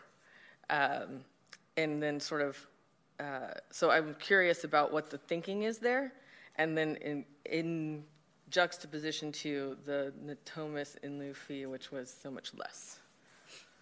Yeah, those are good questions, and um, totally hear your concerns there. Um, so, there's a, f- a few things that I'll mention. Um, one, you know, start off by just saying that we we determine the full fee rates by looking at the feasibility study. So it's, it is fully driven by the findings of, um, you know, the, the costs that um, these projects bear and, and what they can essentially, you know, handle um, in what what um, in, in a in a better market essentially. Um, and the North Natomas um, fee is lower because the North Natomas area generally has um, higher impact fees and permitting fees that they're paying um, at the building permit stage. And, um, you know, in addition to, um, you know, the fact that these are based off of the feasibility analysis, I think it's um, really the reason why we chose the phased in approach and really included that out the gate because, um, you know, as you could see in the graph that I showed from earlier, um, we've produced over 2,500 units um, only four years in the past. I, it was like early 2000s before since we produced that much housing previously, and so it's not um, it's not a small threshold. I think it's a really healthy market, um, and so that ten dollar fee rate will not be in place at a time that housing production isn't in relatively full force. Um, the last thing that I'll mention is that um, there is uh, an ability for project applicants to utilize SB 330 to freeze in um, impact fees at the time that they submit an application for development. Um, and so if they submit those applications today, they would not even be paying the $3.54 um, when that goes into effect. So if, if it's um, approved. And so there's a lot of, I think, protections in place to make sure that this is not um, you know, stalling projects that are around the corner. I think um, we're, we're pretty sensitive to that, but um, definitely do hear concerns. And um, we, we also really want to make sure that housing production does continue to thrive throughout our city. Thank you.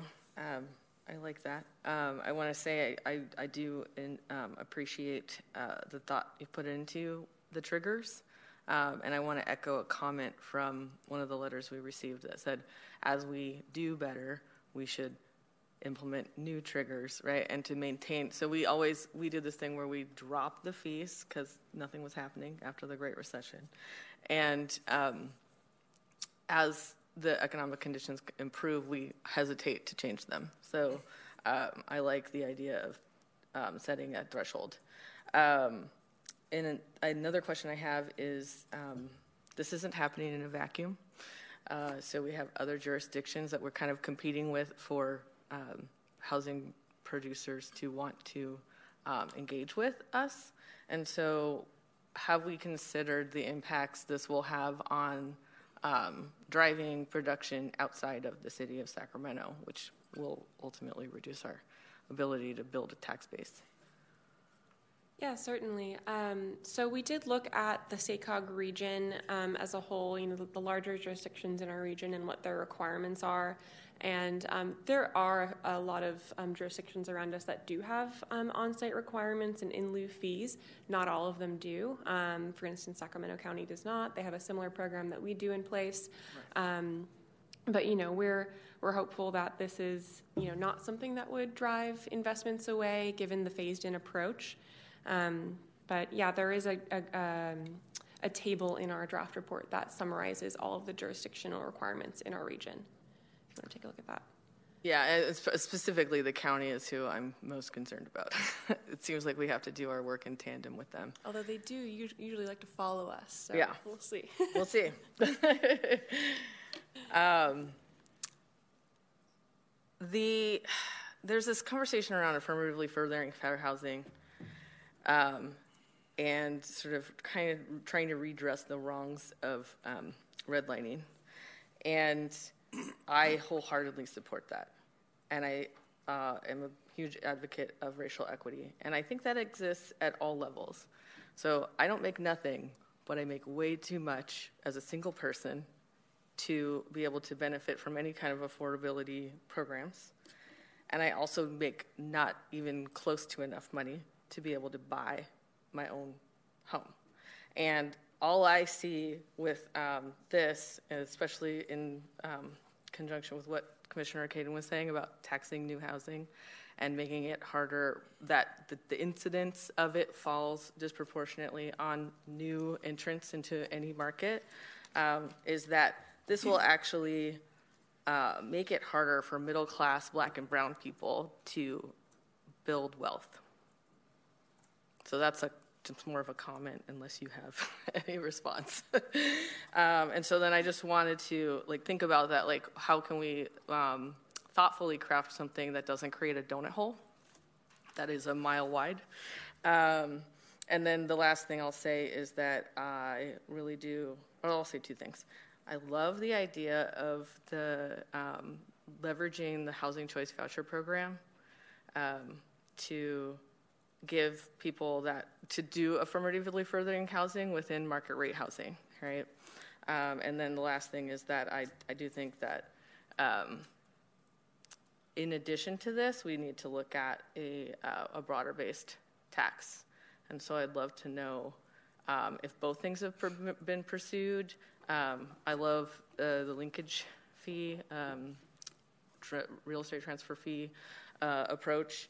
And so I'd love to see this in juxtaposition with some other um, opportunities that we might pursue. And I have no further questions. Thank you. Thank you, Vice Chair Wallace. We will next go to Commissioner Zhang. Thank you, Chair. Um, so I recently sat in on a presentation by the chief economist of the California Association of Realtors, and um, one of the things that he brought up that I think is relevant to this conversation is California for the last 30 years has not really um, uh, created enough new construction to satisfy the demand, and that's one of the driving forces behind why prices in California continue to climb, um, even with the interest rates doubling last year. Um, that we haven't seen that the market has softened up a little bit, but we haven't seen a huge drop in pricing because there's still an issue with supply and demand, not enough supply for the demand. Um, so I think that um, increasing these fees to the point where developers feel that it's it's um, creating, um, it's it's making building less feasible. my concern is that it's going to reduce the number of homes um, being constructed and being available to, um, and, and gonna, it's going to even more so uh, create an, uh, an unbalanced um, supply and demand issue. So that's that's that's a concern of mine. Um, beyond that, um, I did want to also talk touch a little bit on the the affordable oh, the uh, sorry the shared appreciation note. So I, I recall that earlier this year um, there was a program called the California Dream for All, where that was the program is uh, folks could apply if your income um, if you income qualify, you can apply for for that loan, and it was being offered through the through the state. That money was gone in less than seven days, and it's only available as those funds are available. So I'm not sure how that would play into the timing of these developments. Um, and not only that, but um, if you click on the on the uh, footnote, it takes you to the link. And I read the information about what that um, shared appreciation looks like, and it says that it's supposed it's not supposed to affect the seller or the developer because they can sell at market rate. Um, so how does that tie into um, the other options for um, providing homes at lower price for for these um, different um, options and, in, options A and B. Um, so that's, I mean, I don't, I don't know if that's a question that you can answer right now, but there seems to be like a little bit of a disconnect there. Uh, we don't know when those programs are going to be available, so to say that that's something that can be utilized um, to meet these requirements as an option, it's it's. Um, I just don't know how that's going to work. Um, and then. Let's see, I have a couple of other notes here. Um,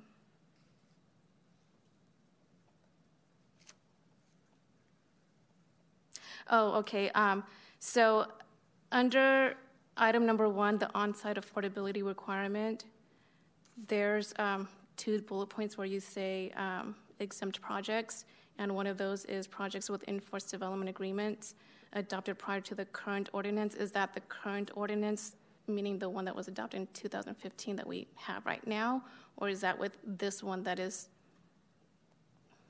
Yes, any any development agreements that are in place right now um, or before this ordinance is adopted will be exempt. Yeah. Okay. Okay. Just the way that it read, I wasn't clear.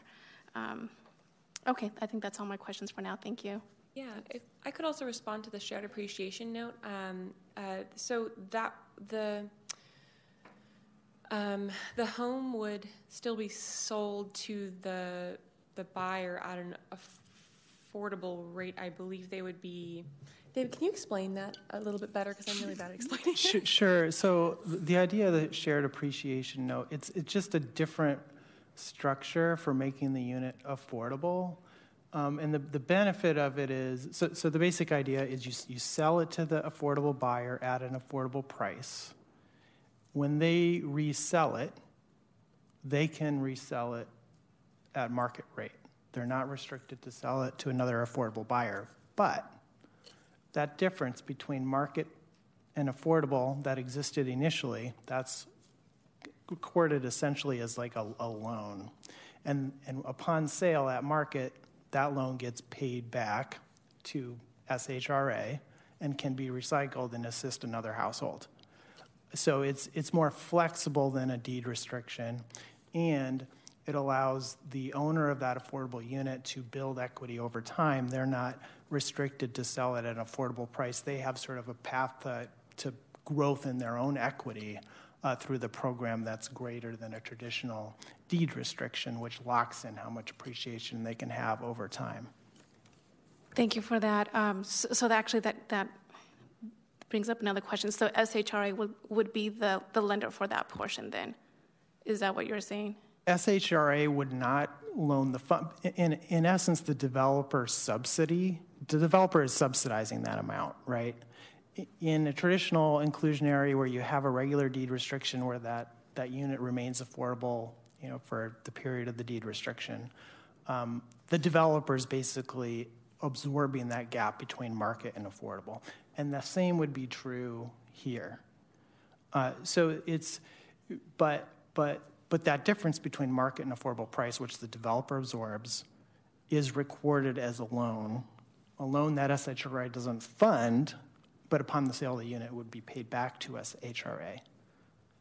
Does that does that make sense? Um, I get what you're saying, but so so so the developer would would then be, would the developer then act as the um, the note holder for that shared appreciation note? Because I thought it was coming from some type of program, whether it's state or SHRA. So it it it can work different ways. So it, it can it can come from a pot of money. Like if you if if if S, or excuse me, SHRA had a pot of money that they wanted to go out and assist households through this structure that qualify, and then the, that household can go out and purchase a, a unit, you know, anywhere happens to be available. Then it's sort of like functioning like a, kind of a home buyer assistance program Hmm. is what it's doing. That's sort of one instance where you can use this structure.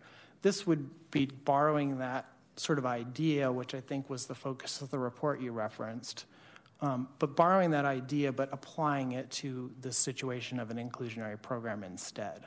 Um, so under the inclusionary program, the developer has to sell the unit to the affordable buyer at the affordable price. And, and the developer is, in effect, the one who subsidizes that. Um, but what we're doing is we're not, the owner of that unit, we're not tying their hands to only sell that to another affordable buyer and to never have any appreciation in their, or to have lock, you know, lower appreciation in their equity. We're trying to loosen that part of it up. That's, that's one of the objectives. And just to provide the, so when they do sell, they, they sell it at market rate. But let's, let's say, let's say the initial market value was 600,000 and, but the affordable price was 300 just to make for easy math, right? So the developer has subsidized that 300,000 difference between market and affordable. Um, and let's say 20 years from now, the unit sells for uh, a million dollars, okay? So it's appreciated 400,000. So upon sale, they sell it for the million dollars, and the SHRA is repaid their what the developer put into it, the 300 grand. They're repaid the three. SRHA is repaid that 300 grand plus their half of the appreciation, which was 200,000 in this example, so a total of 500,000. They get the 500,000. The homeowner gets their 500,000, and um, SHRA can use the money to assist somebody else, and the home buyer has that 200,000 growth in equity on their 300,000 initial purchase price. Thank you. Thank you for explaining that. And I'm sorry, I have one more question that I forgot earlier.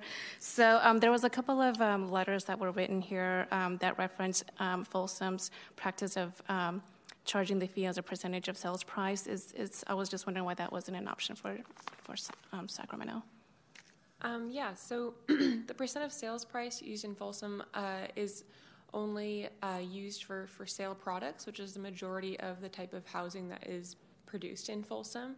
Um, and, you know, it's also uh, somewhat of a cumbersome program to administer as um, you don't know always exactly what the, the lowest sale price is going to be. And so, um, you know, we've understood that that is kind of a difficult program to administer. Um, so, you know, it's something that we just, you know, don't think, we don't think it addresses all the issues that we, we need to solve here and that a huge base of our housing production is rental housing. So um, those are our, kind of our reasons there. Thank you. Thank you. I yield. Thank you, Commissioner Zhang. Next, we'll go on to Commissioner Young. Thank you. Um, so I've got a series of questions and comments as well. Um, so I- it, they're just going to be, I'm just going to be firing away, kind of like a jazz musician. So I just didn't write it down. I was like, yeah, exactly. So let's just keep this light. So, um, especially when we're talking about housing, right? I'm passionate about it, but like I could be a downer for some people, especially when we start throwing numbers that just are like everywhere, right? So it kills the conversation. Um, so I guess my first question is for, for the gentleman who uh, was in charge of Grace Development. I forgot the name of your. Um, so so he had presented a hypothetical situation of like 100% deed restricted project. In this new ordinance, um, would they even have any sort of in lieu fees? Because it's, to me, they would have they would have already met fulfilled that requirement of providing deed restricted housing.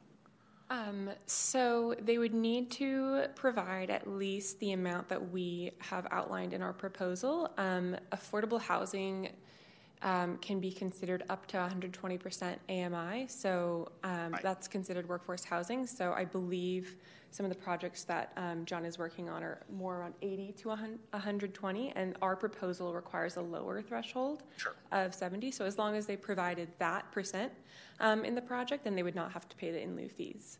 Okay, so um, could I ask the gentleman to come up here really quickly, just to put him on the spot? Again, this is going to be. So Always love talking, no problem. Yeah, we're, we're just having discussion here. So, so let's say if if the the program was at 80 to 120, okay, let's let's bump it up a little bit to 80 to 120, um, and you would not have any incurred any fees or anything like that. Um, would would you still oppose the ordinance, given that that's the product type that you're you're going for? Yes. Part of your business yes, model. because what it does is it drives away capital. So uh, what happens is that capital is very fungible, uh, and so when capital markets see Sacramento make these types of policies, it makes capital of Sacramento less interesting to the people I need to raise capital from. Uh, so we're seeing that right now with California. About 30% of the capital markets are shut off because people don't believe in California anymore because they see stuff in San Francisco and LA that's happening with they just Okay. think the whole state's mismanaged. So we need pro housing policies and we need to embrace Okay, so I, I'm gonna I'm gonna pause there and ask a, a follow up question for you because because you are already doing generating deed restricted housing, my assumption is that you are able to access capital because you have lenders are who are comfortable working with deed restricted developers. So I'm I'm kind of not So sure. if there's 10 people that I want to pick up the phone and call, Uh-huh. one person might say they're interested. And if Sacramento, as a market, let's say there's 10 people who are who provide equity or debt that are interested in Sacramento. Yeah. Right. Uh, Sacramento starts um, it- uh, kind of going down the wrong path with more restrictive types of policies, more regulation. There's now going to be six people that I can call. So my perception, my, my, my probability of securing capital just went down by 40% because the market becomes that much less attractive relative to other states and other cities that don't have these onerous reg- regulations. Again, it's not a vacuum, as uh, Vice Chair Wallace uh, mentioned. We're not operating in a vacuum here. So you would just want to, because the, you're just saying this policy would um, decrease the competitiveness of the lending and the capital markets, thereby driving up costs for you from a financing perspective. And it's a perception issue, right? Capital doesn't want to go into a market where g- capital follows good governance, and this is not good governance. No offense, sorry. Okay. But it's not. All right, thank you. Um, just wanted to ask. I've got more questions for you, Greta. Thank you. All right, so um, so we're talking about in lieu fees, and in my mind, um, as an underwriter, I look at the total development cost of a project, and so um, in your models, uh, where do how what is the percentage of in lieu fees to TDC versus our impact fees as a percentage of TDC? I'm to look at David. To- to- TDC meaning total development costs. So sorry, folks. Got to get rid of those acronyms. Terrible. Exactly. Uh, So, um, with, with the proposal, um, in lieu fees for rentals Yes. would range from approximately 0.9% to a high of 2% of total development costs, to the 2% being the central city. That was roughly my calculation. uh, With four, so that's just the in lieu fees. Yep. Um, Considering um, where they are today, Yeah, yeah, yeah. it's about, this is again with rentals, ranging from 8 to 8% in, which is the, the low point, and that's the central city, Yep. to 12.5%, and that's North Natomas. And those are impact fees that we charge. Is that what you're saying? As a percentage It's- of total yeah, development all costs? all total first fees and permits costs t- today with no policy change. So you know, up to two percent increase over that. Right. Um, and that's that's rentals, and I have for sale numbers if you want.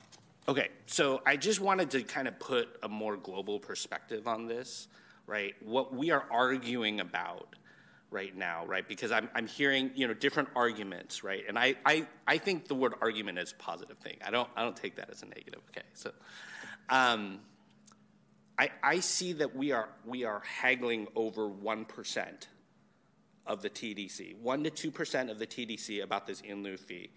Yet at the same time, we also, as a city, influence 10 to 15 percent of TDC through the impact fees, or 6 to 12, or whatever, right? And I think the city is also saying we're offering to exchange some of that 6 to 12 percent pie for that 1 percent in lieu fee, right? To offset the developer's total development costs. What that number is, I don't know, okay? I just think that more mental math needs to be done right? So that the pain that the developer feels is less. But to me, I'm also hearing that the city is willing to have some skin in the game as well. Because we're saying, hey, we're willing to decrease some of our impact fees so that you know we can get some more in lieu fee and redistribute some of that fee that we were going to take anyways, right, into affordable housing. So I think in my mind, I, I, I know that it's very heated right now when I hear from, from the developers, but I'm also trying to take a step back and just trying to look at this from just a larger perspective right now. Because I really wanted to spend this evening really haggling on the detail points of the program, but given a lot of impassioned pleas, right, and gloom and doom scenarios from developers, I, I felt like I, I needed to listen, you right, as a planning commissioner. And I felt that there are very good, compelling arguments. Um, but I also wanted to take some time to just do some truth finding. Um, there was a mention of a Keyser Marston um, study, and I think that was mentioned at the beginning of this presentation. Is, is there someone from Keyser Marston here? Oh, yeah. Oh, you are the Keyser Marston guy. I'm so sorry. yeah, you did the feasibility analysis. Okay, so I, I did read. I did read some of that. Thank you. I'm sorry. okay. Um, what was your conclusion in light of kind of these in lieu fees, right? Uh, this proposed in lieu fee structure. Would this, on as a whole, um, wreck development from happening? in the Sacramento market? No, I don't think it would wreck development from happening. I mean, it, it, as you alluded to with the question on the percent of development cost, it's, it's, it's, this is not sort of not the tail that's wagging the dog. It's like, it's, it, we also, you know, we looked at it another way too, like how much would rents or prices have to change to absorb this? That's in the report too, if you want. And it, it's you know under two percent in all cases. Like if, if, if all all of this proposal were to be absorbed by an increase in rents, that's how we offset it. It's you know no more than two percent. A lot of cases it's like half a percent. Um, so it's not it's not like a major determinant of feasibility in the context of revenues and costs in, intentionally, right? That's that was an that was an objective not to be a big constraint on projects. And, and part of how that's accomplished is by having this in lieu fee be by, by right in, in most cases, right?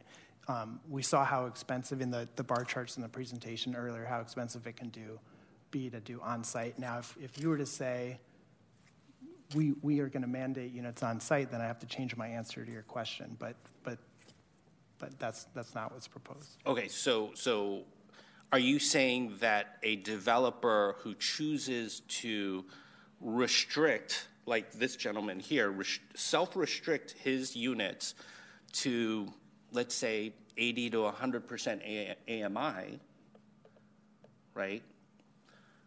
Would, would his projects be infeasible?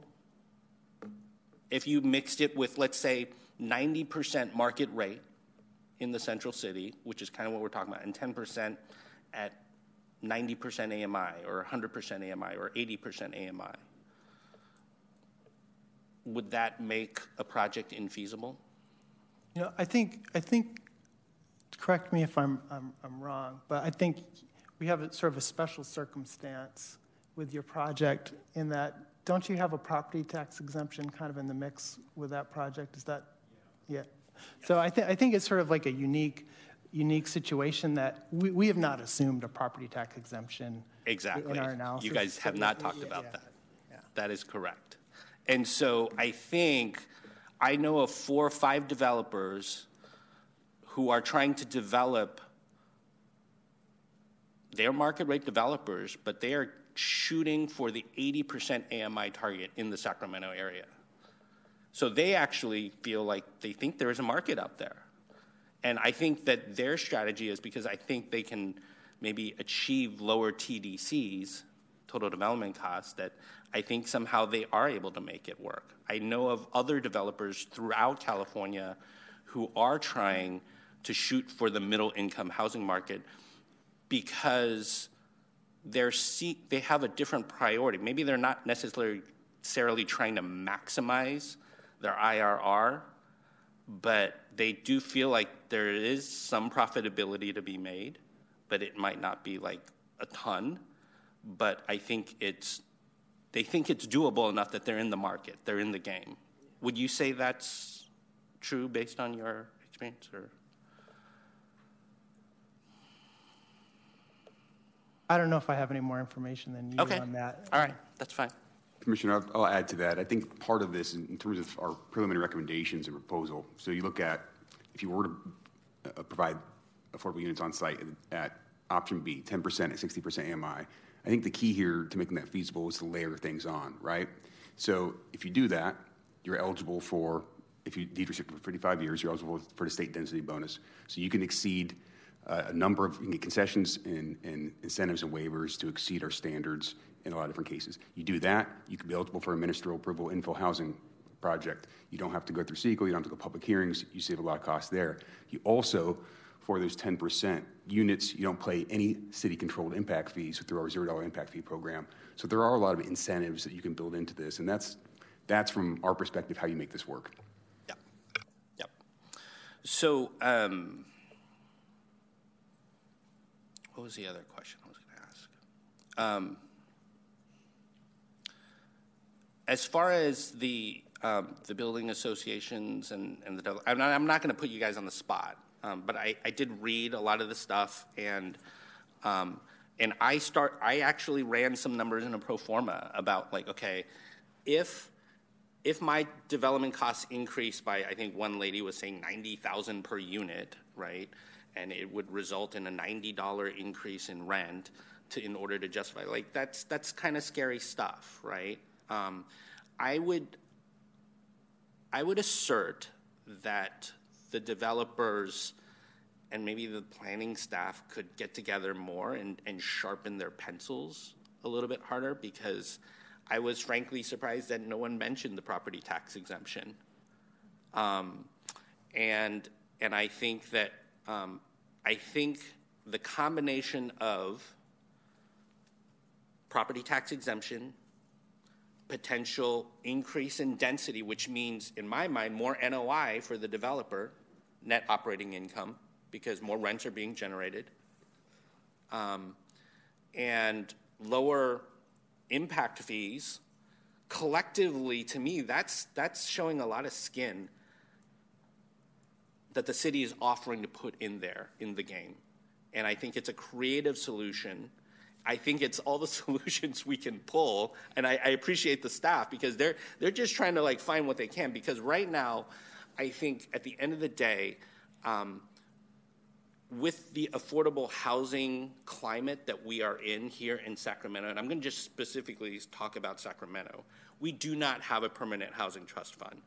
There, politically, we've been trying for decades, and we have a mayor who is like I mean, he from California. I mean, he helped start the MHSA program. He helped fund multiple affordable housing programs across the state. So I know he cares very passionately about about affordable housing. But for whatever reason, since he's been the mayor, it just hasn't happened yet. And I don't think it's because he's not trying, right? I think I think there are people who are passionate about it, but I just think collectively as a city, we have not, I think we're a little scared to pay a little bit more. And I think we are, because of that, we have no trust fund to fund affordable housing. And, and, and so that is to say that this trust fund unto itself is not going to solve the affordable housing uh, issue that we have here in Sacramento.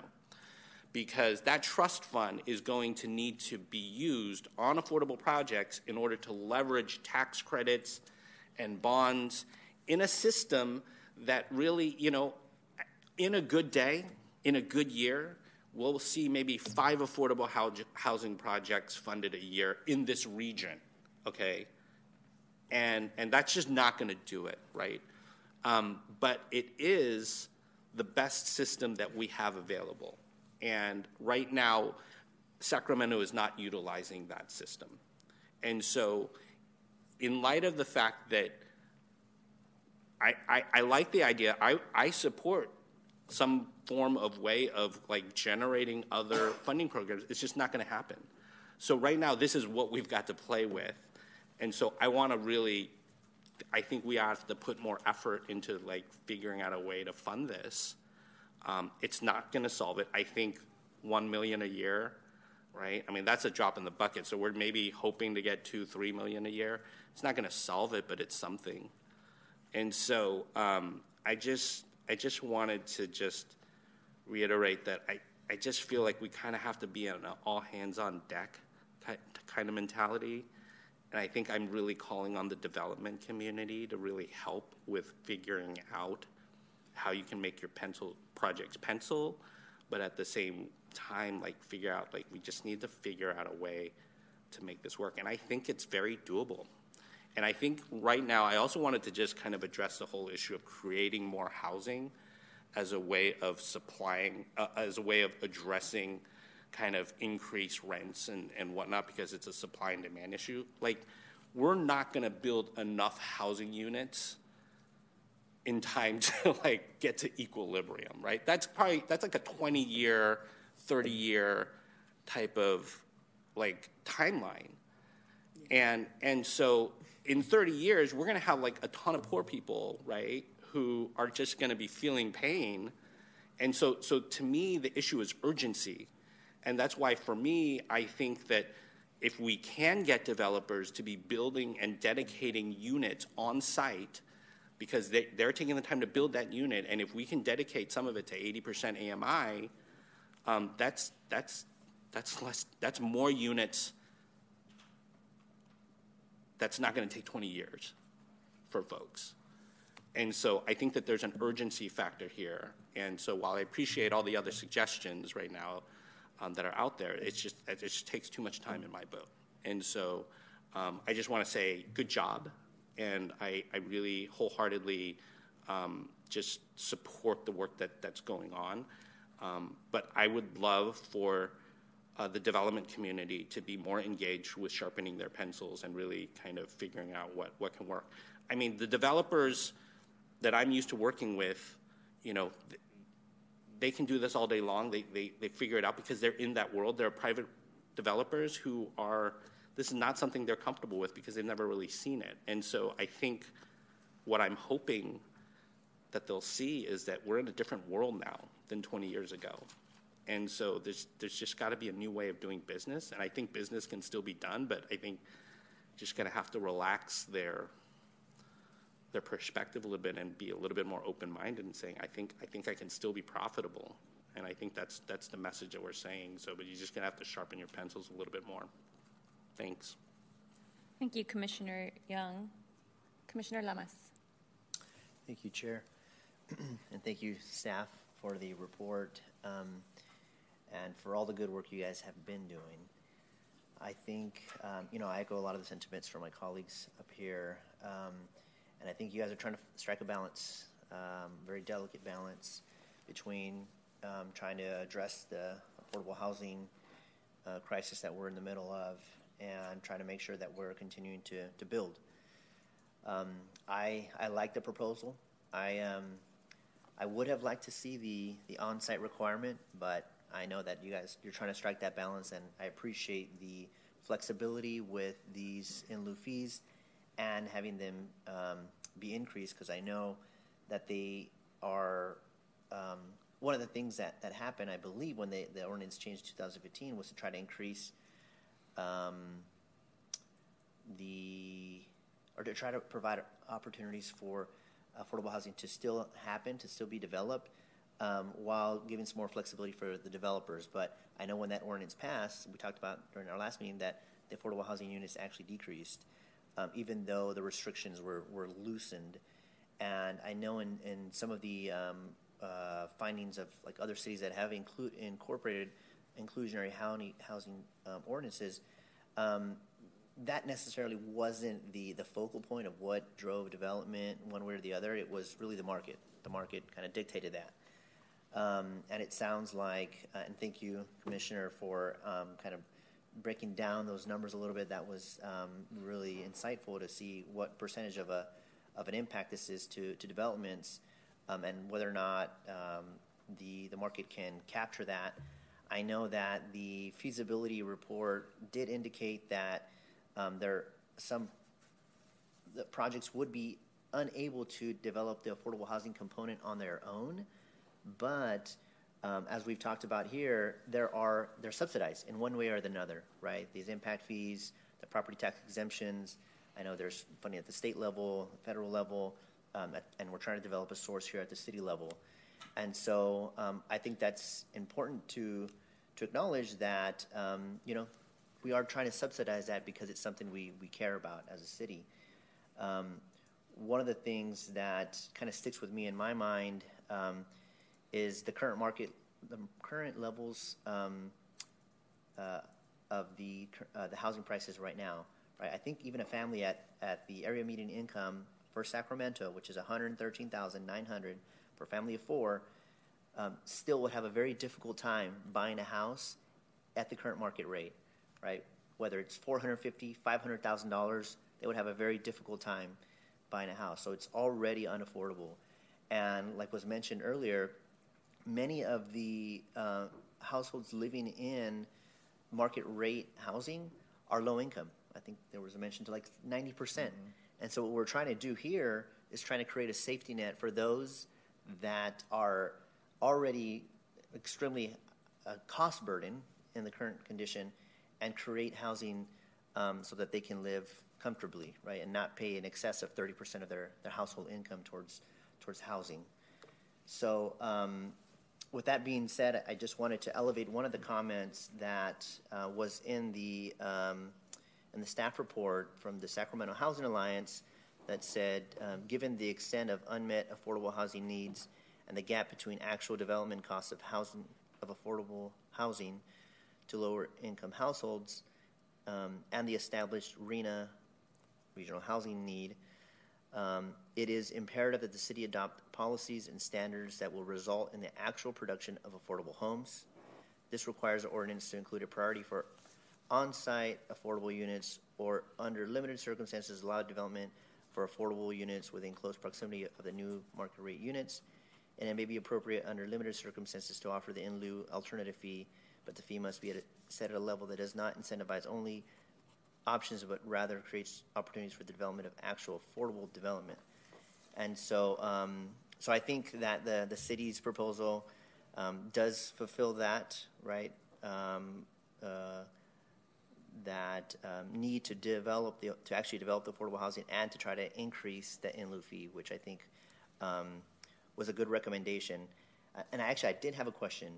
Um, in terms of the the triggers for the 2,500 um, units being developed, is that um, would that be a situation where only when we meet that target, those development targets, will the in lieu fees be increased?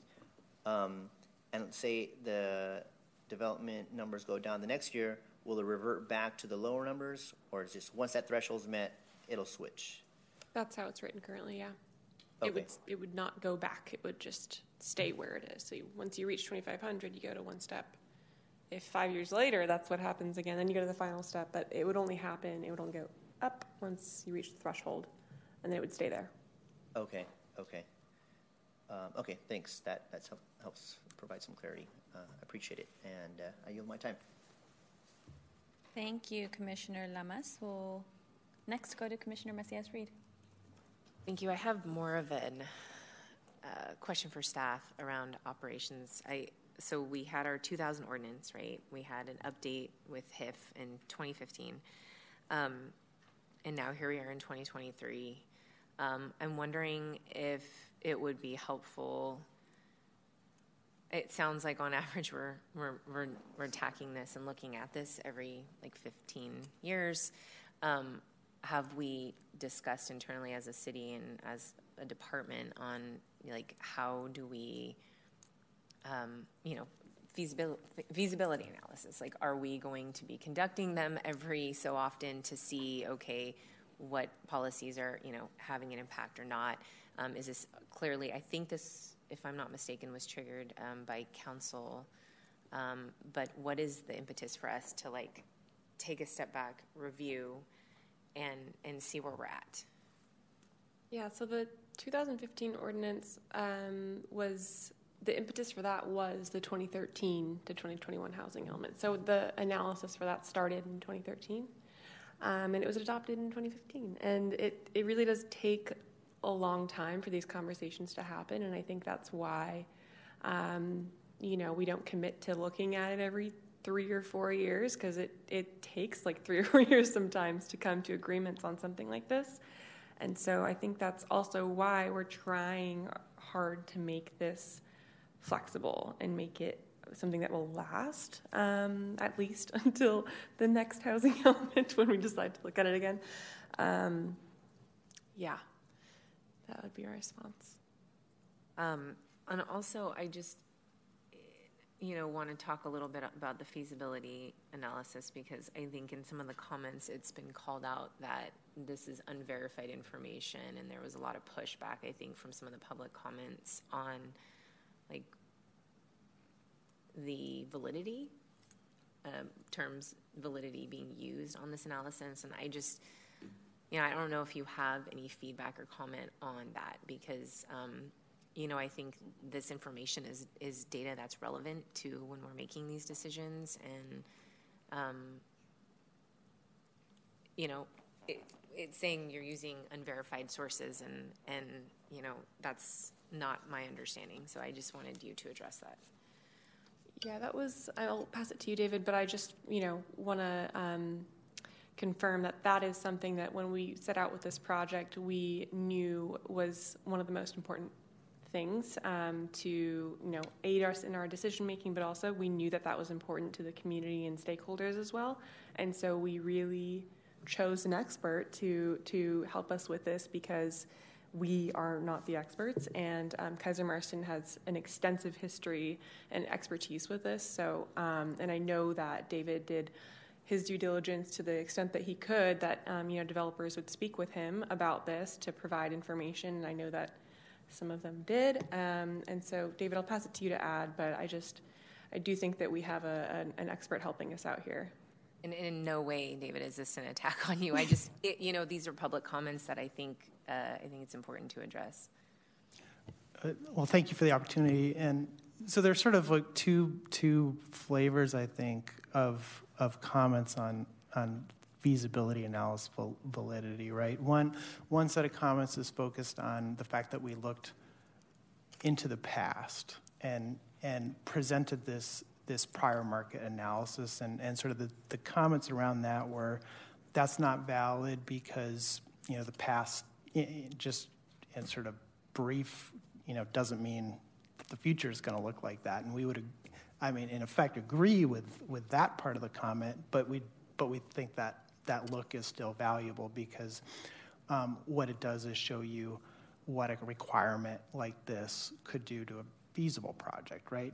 Like if you if you just take where we are now in a down market and say, you know, things are feasible, infeasible, and you know and the conversation with that, we haven't told you how how a potential requirement would affect a project that's actually going to get built in the future when the conditions support it. Now, we recognize we don't know what those future conditions are going to be, but we wanted to pre- present something that sort of showed that in, in the best way that's possible today, which is looking at the market that supported the development. And you can see around town, you know, thousands of units have been built, and how might this type of requirement affected that? And as sort of one way to provide some perspective, both on, you know, what I just mentioned, as well as the fact that, you know, conditions, feasibility conditions are fluid, and you know, there's some stark changes that have happened and will happen again. So that's sort of in some some aspects of those comments I agree with. Where we we don't say that, and, and we wouldn't say that we we know the future and that the future is going to be a repeat of the past. Um, but we still think that's sort of a valuable look in, in some respects, which is why we provided it. Um, the, the other the other sort of set of comments is just sort of, I think, suspicion about data data sources on costs. I think, and where you know where did we get it? Um, and it, the, the honest answer is it comes from from our experience working on these projects. It comes from conversations with developers around town. Some have shared pro formas with us. Some have shared uh, cost information for their projects, both historically and their more recent ones. Um, I I have you know developers outside of town who who I have you know long-standing rapport with that I also reached out to. How you know what are you you know what are your costs for this project that you've that I know you have active you know in this community and and you know through that relationship they'll share that with me. Um, there's also when the city does a community facilities district bond, developers will report their cost informations for their project and publish it in official statements for those bonds, and we access that information too. You've had a couple of recent uh, CFD bonds that have been issued in the past couple years where that kind of cost information got published. And so, between you know asking 15 different people about this information, um, yeah, there's you know we're asking people, but you know there and, and we also are across the table from developers and and you know doing due diligence on, on, for those projects. I also have a former colleague who's working on a major project in Sacramento. I reached out to him. Um, so w- it comes from a variety of places, um, and through that, um, through that, we can vet the information and, and be confident in, in, in, what we're giving you. In your assumptions. Thank you for that. I yield my time. Thank you, Commissioner Macias Reed. Next, we'll go to Commissioner Chase. Thank you, Chair. Um, Greta, Matt, Greg, great job, as usual. You've done a superb job. Um, not an easy uh, issue that you've brought up here. I think we've been hearing that. Um, I have philosophically been a long-time proponent of inclusionary housing. Um, when I looked through the realities of it today, tonight, the people who would be doing it, I, I, I, hesitate. I've got some hesitancy, and I think we need to find a solution, keep moving forward. Um, you know, as an architect, I worked with many developers over the years, and a lot of them will they'll they'll try to bluff you and say, if I don't get this approved, the project's going away. I've heard that many many times. In this case, though, I think everyone that spoke in this room are the people who are proposed who are going to build the things that we're looking for, the housing. And I think they've got to be, I think as Commissioner Young said, they've got to be at the table um, to help us find a solution uh, rather than us kind of trying to spoon feed them and you know, put it out there. It's got to be a win-win, I think, for all of us, for the city, for the residents, for the, the builders. Um, and, and, you know, I, I, don't think we're there yet, but I, I, think we're heading in the right direction here. Um, you know, part of the issues, I think the complexities of the financing between – market rate and affordable housing, uh, you know, uh, are difficult to blend in there. When you start talking about, you know, going to TCAC for tax credits, you know, that doesn't factor into uh, market rate housing, but it does. So how do you how do you handle that mix? And I think again, it adds to the complexity there for um, uh, you know a builder. Is a builder just going to say, "The heck with it! It's too complex. I'll go to Folsom," or you know, whatever.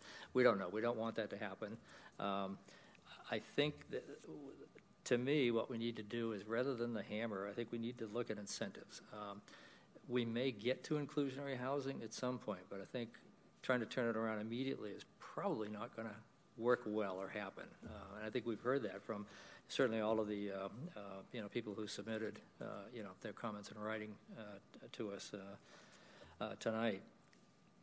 I think back when I was building official for the city quite a few years back, and Ray Kerridge was the city manager. Um, there was an effort to try to really just change the whole climate about building and development. And Ray, we had forums where the uh, developers were invited off-site, a room somewhere, you know, get everybody set up tables, give them coffee, um, and get everybody in there and talk about these issues, you know, to try to find a solution together. The interesting thing was, that certainly in the building department, is that no one from the building department that was going to be working on the counter could be there. You know, it couldn't be at that level because the builders wouldn't, you know, developers wouldn't feel comfortable talking about the person who gave them, you know, too many corrections, uh, you know, a month ago on a project. So, but if you can elevate it up, I, I would give some consideration to that to try to get that that forum going together because th- these are the folks, the ones that we heard from tonight, are, who are going to make it happen, and we don't want to drive them away. We've got to keep them here, uh, and they're not the enemy. Uh, they're the ones who can help us reach the goal, but we've got to we got to have them involved, I think, to try to reach it together. So I would, I would really try to, uh, you know, do something like that. Commissioner Young mentioned the fact that we don't have an affordable housing trust fund. Uh, I was wondering, you know, would something like a bond issue, you know, um, measure, you know, what's the likelihood of passing that? Don't know, but that's a, you know, a, a source of, of, financing that, that we might uh, consider.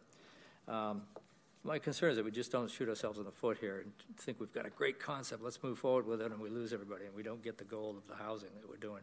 Right now, we are doing well, you know, from a housing standpoint. Could we do better? Sure, absolutely. And how do we do that? Uh, maybe we don't flip the switch completely. We just kind of, you know, it's a rheostat. You know, we, we kind of slide it slowly or something and look at different increments along there. Um, you know, so I, I think – I, I really respect. Uh, I also, I was thinking back to this about you know uh, inclusionary units that uh, projects that worked well. I, I know I, I, lived in Metro Square, um, you know, many many years ago, uh, and that was a mix. Uh, there were a few percentage of affordable units in there. I think the same thing with Capital Homes, Capital Park Homes that uh, did down again not too long after that, had a certain percentage of affordable units in it. Now they were detached, which certainly makes it a lot easier than for sale units in an attached condominium. A lot of builders and developers and architects don't want to get involved in condominiums anymore, just from a liability standpoint. But I think the key to me as we go forward, I would say we need to look at incentives that will, you know, be the positive, be the carrot rather than the stick uh, to keep everybody, you know, moving forward and, and working with us. And, and again, I, I, I, do propose that we try to get all of those people who have been speaking tonight and submitted letters together, you know, all together. And they don't have to be, you know, separate. They can all speak out together with, with you know, a certain number of people from the, uh, from the city to try to reach a goal. I, I think we heard from them. They're all, everyone wants to achieve affordable housing. Uh, but if we don't do things right along the way, not only won't we get the housing that Commissioner, um, uh, you know, Young mentioned, but we won't, we won't, um, well, we just won't, we won't accomplish anything, I think, that we're trying to get, we'll go backwards in terms of the number of housing units that we're trying to uh, promote. So anyway, just some random thoughts, but I, I think, again, I, I, congratulate the staff and thank you for the hard work that you've put into this. Um, let's keep moving with it, I think, and try to try to find something that can get everybody working together. So, thank you. I yield. Thank you so much, Commissioner Chase. Commissioner Young. Yep. Um, follow up question on the metrics that would inform kind of the adjustment of the fees, and I think that one of the concepts was that you know, and, and I like this in, in concept, which is giving giving planning staff some information to give them a sense of where the market is, and if, if, if we're in a down market, the fees would go down, and if it's a strong market, you know, the fees fees would increase. Um, I'm I'm just sort of curious, like to me, sometimes market data has a lag, and so I think that you know we, we might be setting fees kind of off of uh, we might be off in terms of market timing. And, and so I was sort of curious kind of what your thoughts were as far as the data and and kind of how current and sensitive it is to actual market timing because I think my concern is now I'm just speaking on behalf of the developers like I, I think being able to have some sense of cost um, certainty Like if I'm going to build build something, like I kind of want to know like what I'm going to get charged ahead of time because these the planning kind of takes a while, and so so I'm just wondering if maybe the staff can kind of speak to that. Yeah. Um, so when uh,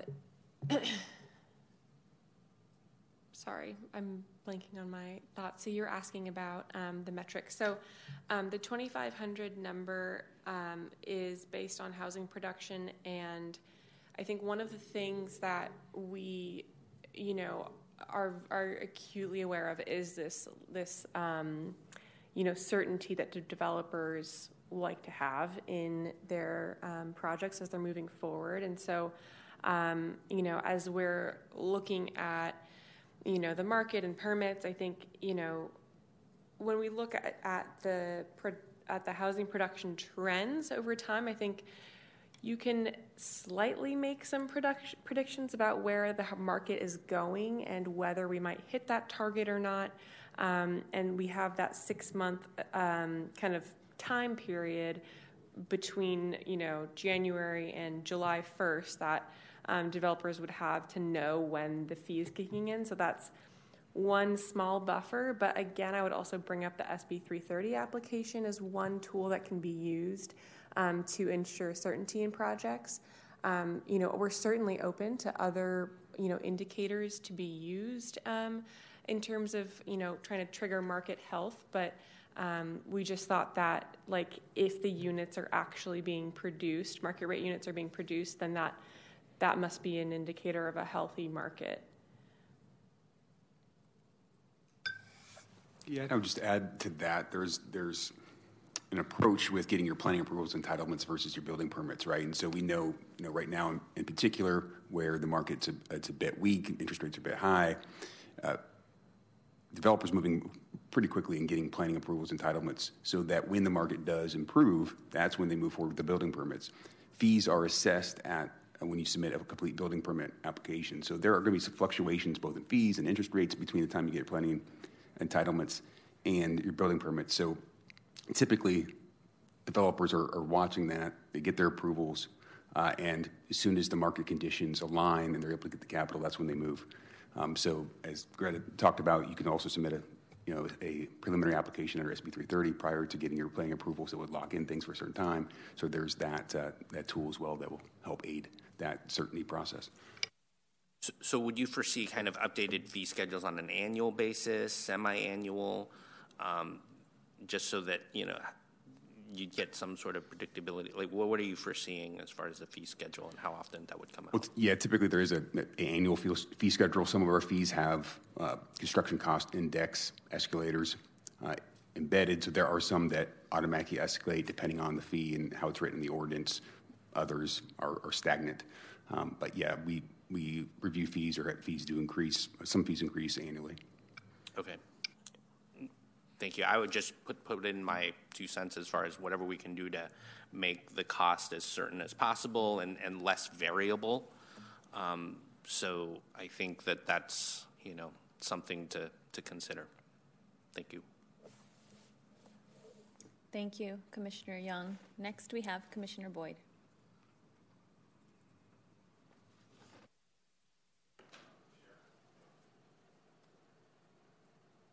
There we go. I saw one light, but not the other. But anyway, thank you, Chair. Uh, a couple, uh, few, excuse me, several things. The I was going to use this as a close, but I'll, I'll, use it as an introduction. Basically, what it, it, seems to come, what it seems to me that it comes uh, down to simply is, are is the city looking to continue to cater to developers or to build housing for those folks at the 30% AMI. In a nutshell, my opinion. Uh, with that said, the discussion of developers going elsewhere to build, if that is what I do, I'm looking for the, the greatest uh, ROI, period, on, on my development. So the discussion, what has taken place um, this evening for the for the most part, if not all, is the comments being made that the trickle down theory of the cost will be absorbed going down, ending with the purchaser and or renter. It hasn't been dis- discussed as well. Stand steadfast and let the developer take the hit, reducing their profit margin. So that developer does have the option to, yeah, well, I'm going elsewhere. And it's like anything else. If elsewhere stands fast, stand fast, uh, and like, no, this is just how it is. You take the hit, and it's not passed down to those who can't afford this. I'm just offering uh, my perspective and opinion. And in, in going, not just so much as my opinion, but as I understand it, the real estate market has a, a year, year after year, um, 4% profit regardless of what the market is, simply because of amortization. You have your mortgage of 30 years that's due every year. And unless you are, you know, you've become unemployed, just no income, you lose your house, foreclosure, whatever, the bank, uh, not the bank, but the holder, uh, lender sells a property, they still get their money. The monies continue. Housing doesn't take a hit. Real estate doesn't take a hit. There's continued profit. It, let's just make sure everybody understands that. That's just the nature of the beast. Uh, so, to that, helping build housing that's attainable for folks in the 30 to 40 percent AMI is the way it should be um, stated instead of using affordability because affordability is 80 percent AMI, which is you know uh, majority of the folks, the work, excuse me, more than half the workforce here in the city of Sacramento, excuse me, county of Sacramento wide, are at that 30% or lower AMI. Just that's just the real numbers. So the 80% AMI is the missing middle, more or less, um, uh, workforce housing, however, which way you want to word it. But those are folks still making up uh, somewhere in the 60, 61,000 dollar uh, annual income those folks aren't the great majority of the great percentage of individuals who need housing. It's the folks at the 30% AMI that need the housing.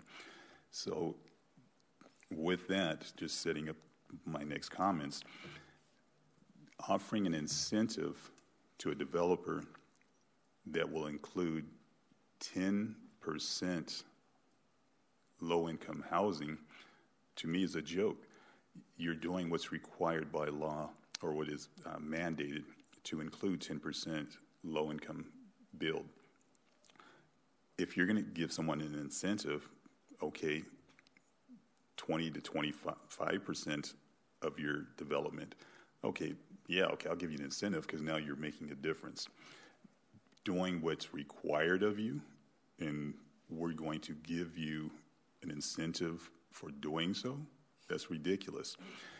As ridiculous as has been brought up by several, offering an option to pay a couple of bucks rather than build housing for low income folks.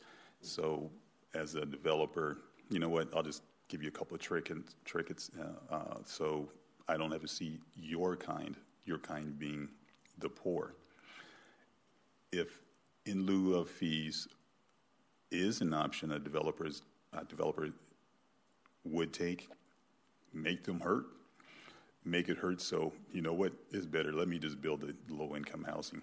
That's my opinion. I know that's a fight that I don't think I'll ever see, but the reality, if it's an option, it make it make it hurt.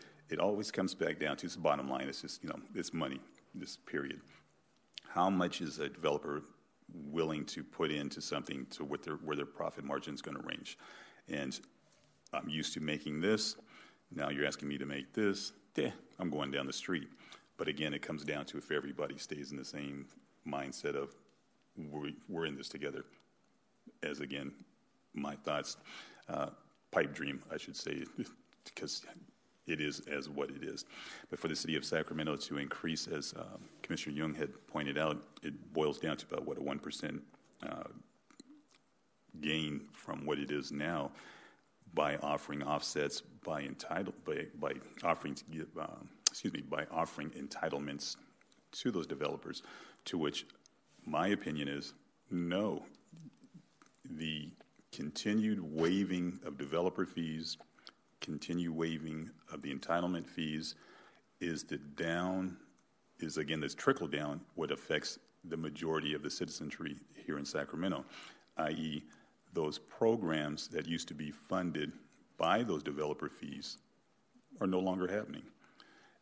Last summer, well, not this, two summers ago, where the after school uh, uh, youth programs were washed away because the monies weren't there.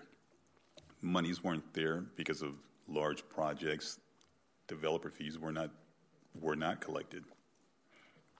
Entitlements were given instead of having those developers pay their fair share. As a developer, I have to have great capital to build whatever it is I'm going to build. That's the nature of the game. I can't come in and be broke and expect to build something and hope it just comes into fruition that I'm able to sell it later for my my uh, my huge profit. So it starts at the top. Again, it's offering my my thoughts. Giving away so much to appease a developer who's standing on their pile of capital. Not every developer is the same, don't get me wrong. 750 build versus a 10 unit build, different uh, levels of capital. But if you're in the game to build, you understand what it is you're doing. You understand what it is the return that you're trying to achieve. Stop giving away the house. The city is the house. Force the players to contend with the rules of the house versus just giving it away. The streamlining, streamlining of the permitting process, i.e., knocking back um, the enforcement of some of the CEQA um, um, laws that are out there per se, excuse me, per se, in order to quickly permit a developer to get in and get out, grand, i.e., grandfathering in a, a, development if it's a standing structure and they're just uh, redeveloping it, is going by the old uh, EMI, EMI, um, um, uh, EIR versus a current, and that could be 20 years ago, 30 years ago, which aren't. Uh, there's no way to to put it in a today, today's perspective because of how time has changed. That actually just is absurd, but it, that's in favor of the developer, the folks with the capital the, the long and short of it, more long than short, is I'm 100% fully into uh, increasing any amounts that go to developer that won't trickle down, change that, and finding a mechanism that it won't trickle down to the end user or purchaser, the renter or buyer if somebody has that magic pill, please let me know. But again, offering uh, my opinion, uh, I'm, I'm going to jump around on a couple things here. Uh, Commissioner Caden had, had, had brought up that the proposal doesn't uh, would not affect any current homeowners, um, prior homeowners, into, um, once this, if it goes into effect. To that, I s- simply state, current homeowners um, have either paid and or are paying a Mello-Roos bond of 30 years for that home that they purchased. They are paying in and or have paid in for it. If, if you're done, you've paid 30 years worth of additional monies for the infrastructure, um, fire, police, so forth, so on. So anything, any new development, that's new development money someone who's already paid that 30 years worth should not have to also be included in, into anything new, my opinion. The um, Commissioner Buckley, um, I'm not speaking for him, but I, I believe the gist that you were getting at with how much money was collected from, I believe, last year's, excuse me, um, uh, fees of a million dollars. What kind of dent did that really do in regards to building low income housing? Would I be on track on putting it that way? And so, with that, any additional monies coming in would help that amount of uh, low income housing to be built. Um, uh, more money coming in, more low income, not affordable, which is the key or catchphrase of really meaning middle income, 80%, but low income. Excuse me, should have taken the candy out of my mouth. Low income housing uh, of 30% AMI being built.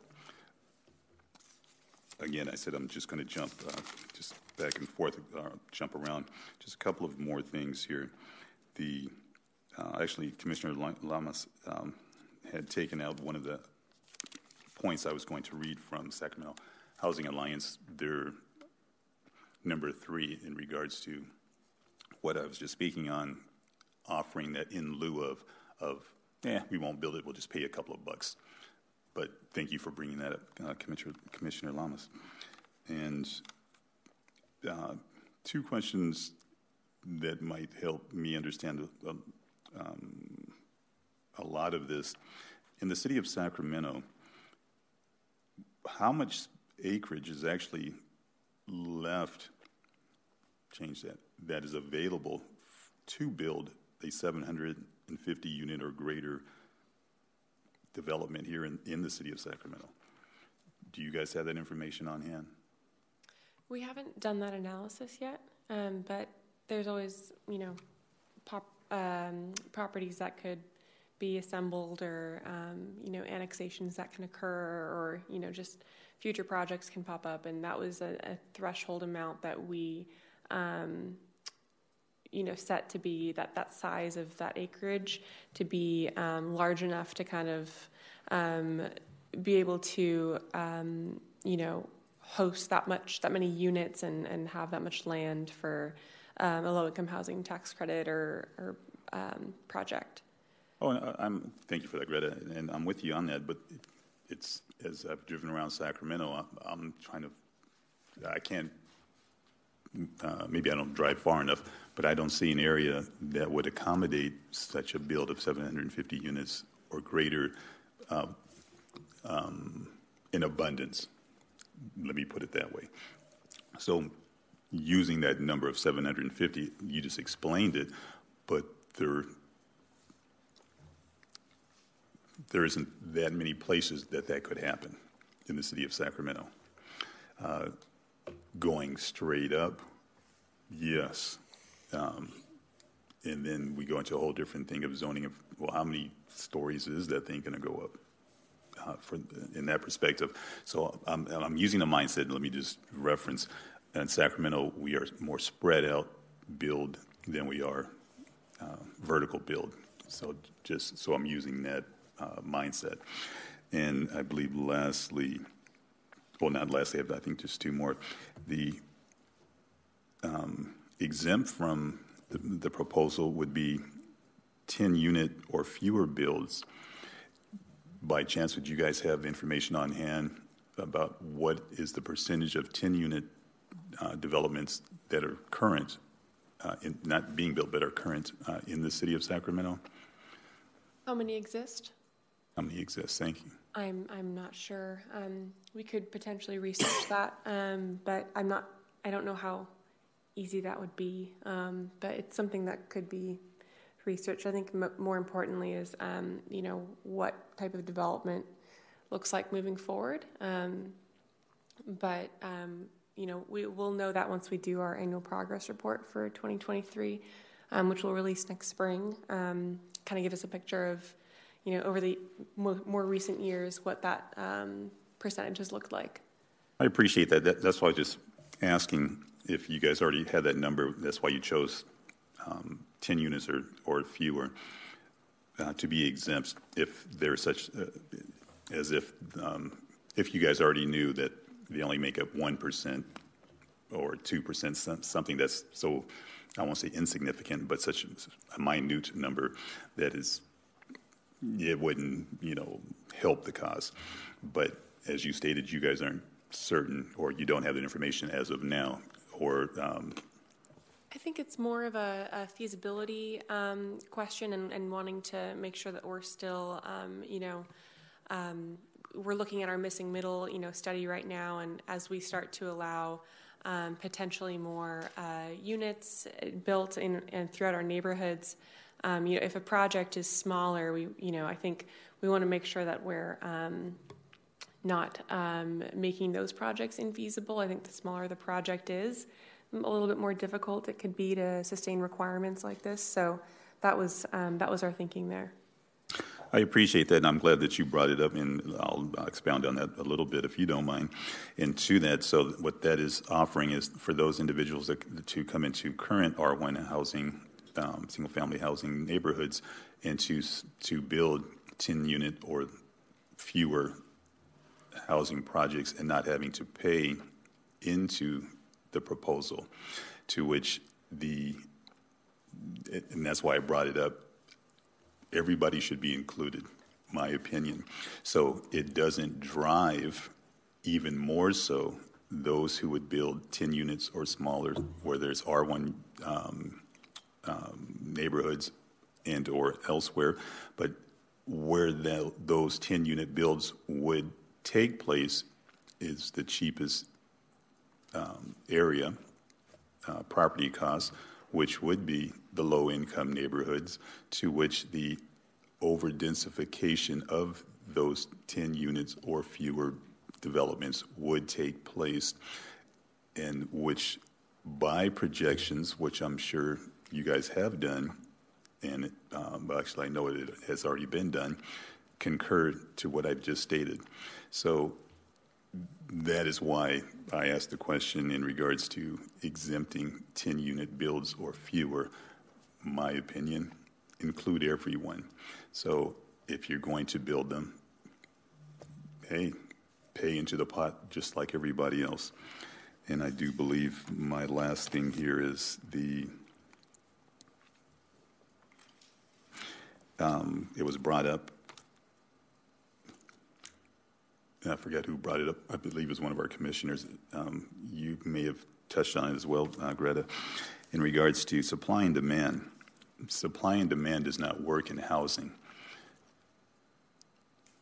Attainability, change that, affordability of purchasing a house is what drives housing. If in your market, if there's a thousand houses sitting vacant, um, all selling for $2 million, but there's only 10 people in your market that can afford to buy those housing. You have plenty of housing, but they're not selling.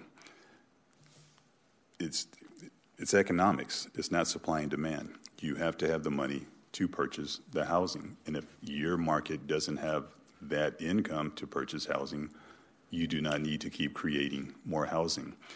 With that said, that model has been skewed by um, speculators, i.e., hedge funds and so forth, who do purchase large um, um, amounts of housing units and take some of those housing units off market not to be repurchased or to be sold and then purchased from someone else and or rented simply to keep driving that cost up as a simulated supply and demand.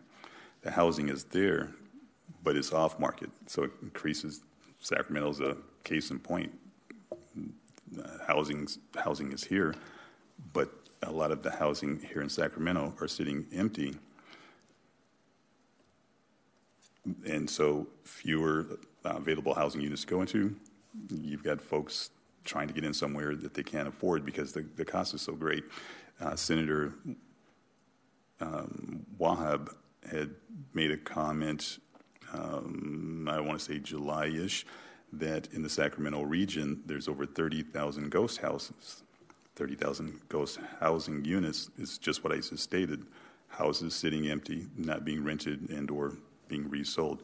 So I just want to let folks understand economics is what drives building houses. Again, if you if there aren't individuals to purchase the housing, housing isn't going to be built. And by building a grand number of housing units, If no one can afford them, how does that make sense? It wouldn't. You build to accommodate those who have the monies to purchase. That's pretty simple. And I think that is. Um,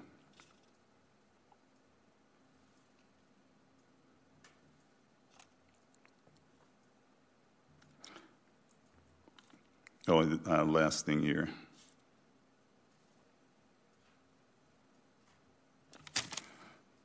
No, you know, uh, that was it. But, but thank you, Greta. Thank you, uh, folks. Thank you for accommodating. Thank you, Commissioner Boyd. Um, commissioners, before we take a short break, um, I'll just close out the discussion for today. I really appreciate staff. Greta, thank you so much for all of the work that you guys have done, and especially the commissioners for such a robust discussion and hearing everyone's diverse thoughts on this. Um, I appreciate staff for their thoughtful approach on the proposal um, and agree that mixed income housing and concept is wonderful. I, I really love my neighborhood in Colonial Village. Um, we have such a diversity of, of of um, residents in just my block alone. There are young families. There are families whose adult children have moved back in with them because they were priced out of rentals. There are elderly folks. There's a halfway home. There's um, racial diversity, uh, multilingual diversity. There are folks with um, uh, landscape businesses and folks who own small businesses and professionals. So mixed income housing, uh, uh it works um, in in certain neighborhoods. And and I just want to say that having said that, um, as a concept, um, and I again appreciate all of the work that staff has put into this, um, I do share a lot of the same concerns that was raised um, that was raised here tonight um, by the development community, by the commissioners um, on on here. I did have a lot of questions around the phase-in approach, some of which were raised, including you know, why 2025 makes sense and what does that mean for folks who are in the pipeline. Um, it kind of feels like we're moving the goalposts there. There was a question on, um, you know, w- would there be off ramps? It sounds like no. I'm kind of wondering, you know, what does that mean, as well as, you know, are we looking retrospectively or pro- prospectively? So it just feels like we're moving the goalposts a little bit there. Um, I would like some more discussion on that going forward when this, uh, as this continues to move.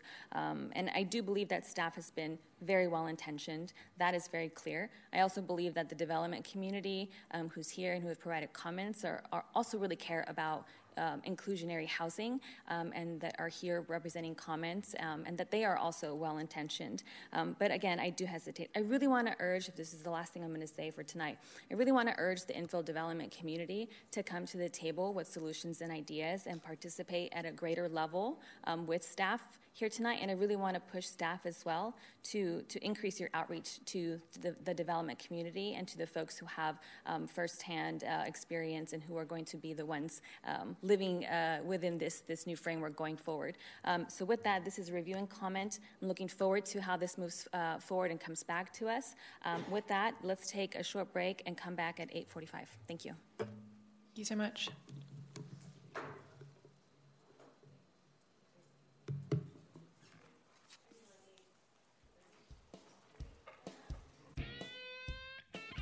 All right, 8:30.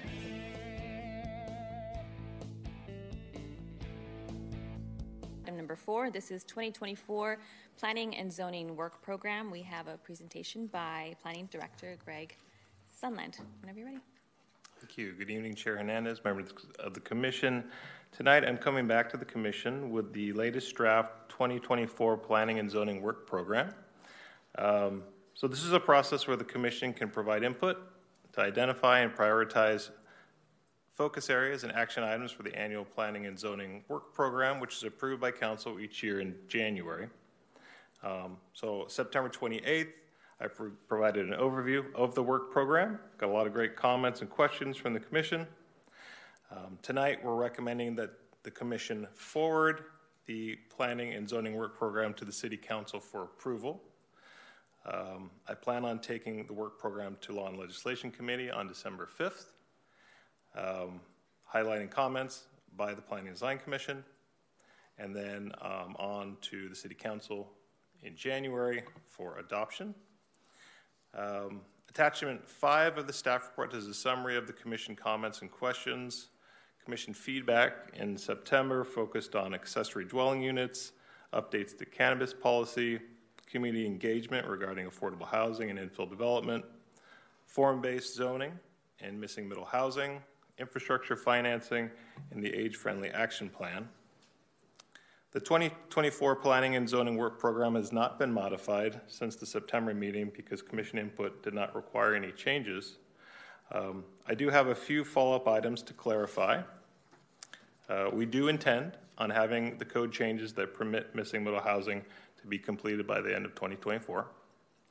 Uh, we'll be looking at a phased approach to the um, uh, updates to our planning and development code over the next three years.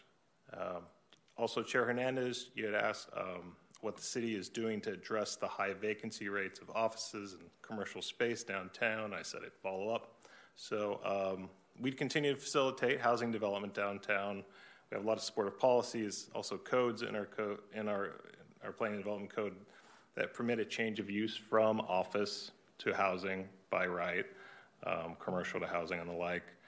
Um, looking at financing and grants, uh, to help with the conversion of commercial properties to residential uses, notably uh, the state historic rehabilitation tax credits. They help can help finance affordable housing in historic buildings.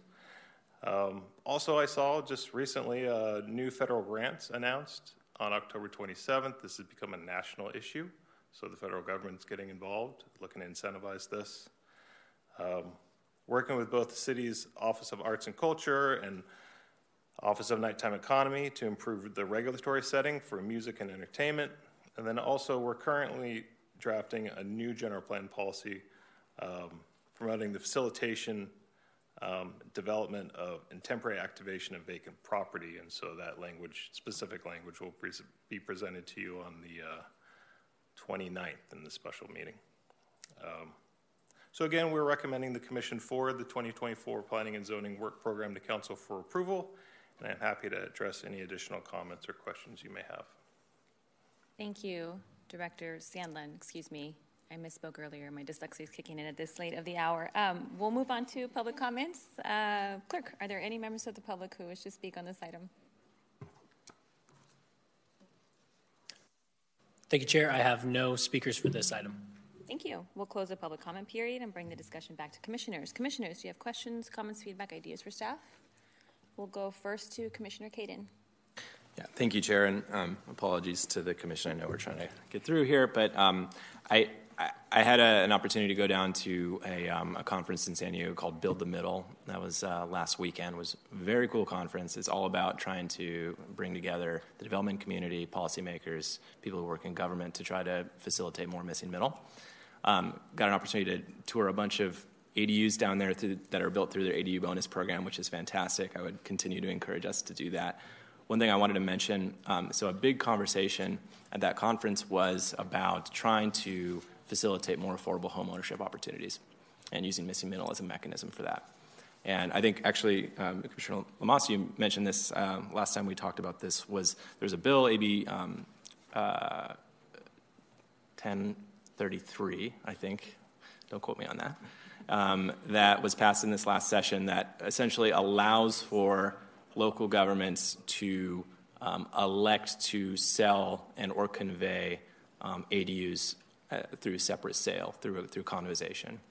Um, and to me, it's a, it's a really interesting idea. There's probably lots of kinks to work out there, um, but I think it's something that I would love to see us um, look into and per- perhaps in the ordinance updates to comply with state legislation. I know it's not complying because this is an elective program, but that might be a really cool opportunity for us to, to look into that and kind of roll that into that omnibus update. Um, if for anything um, that I had conversations with my peers uh, down in San Diego, and there's a, a, a, existing bet for what city will be the first one to enact it. So I hope that it's us. Thank you. Thank you, Commissioner Caden. Commissioner Young. Yep. Thank you again for the report. Um, can you hear me? Okay. Um, just wanted to thank you for the, I, I think kind of towards the end of the report, you have a list of all the questions generated by the Planning Commission and really kind of took the time to summarize um, answers. And, you know, the affordable housing one that I brought up like last session, you already had a response, and here's a link. You know, the study's been done, and I'm like, thank you so much for for just responding so quickly and um, just being thoughtful of just helping us. So thank you very much. Um, on the educational campaign for affordable housing, um, is that is that a planning staff led type of uh, campaign, or are you planning on maybe bringing in some other affordable housing developers, or you know, um, community outreach folks who who are kind of aware of affordable housing to kind of help with that educational campaign? Um, we're certainly wanting to coordinate with the Sacramento Housing Alliance. They do the, the tour. Um, but um, certain open ideas, um, even considering working with a consultant um, potentially um, to make it effective, I, I got to say uh, the Management Academy provided, they had a, a, small group breakouts for every single department that presented to them on a prompt. And so my prompt, as I said before, was uh, the infill and affordable housing. And their presentation and their suggestions on how to engage community was, I'd say, better than input I could get from a consultant in many respects. Yeah. So, um, so we also have a uh, resident artist now in our department for the next year, and so that'll be one of the things she'll be working on as well, and trying to make a, a lot of this information uh, engaging and accessible. Awesome.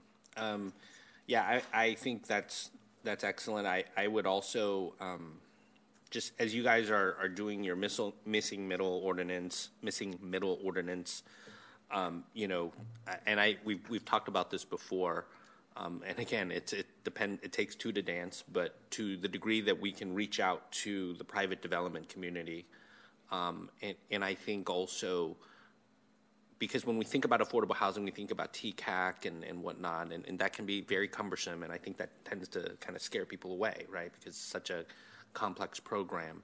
Um, and I think that what you guys are trying to establish here locally, right, is a much more simplified program of how to establish affordable housing. And so I think to the degree that we can um, continue to court um, private developers and to kind of convince them, like, hey, we really want to create a very simple approach to developing affordable housing. We think you have a, a role in this, and um, whatever we can do to help help make this um, conceptually not not difficult and, and say, hey, like this this makes sense. I think that that's that could be part of the efforts as well. I think the general public definitely needs to needs buy-in. I think one of the, the concerns, I think we want to continue to try to address concerns, which is property values, like you mentioned. Is it going to affect my property values? Is it going to um, make my neighborhood less safe?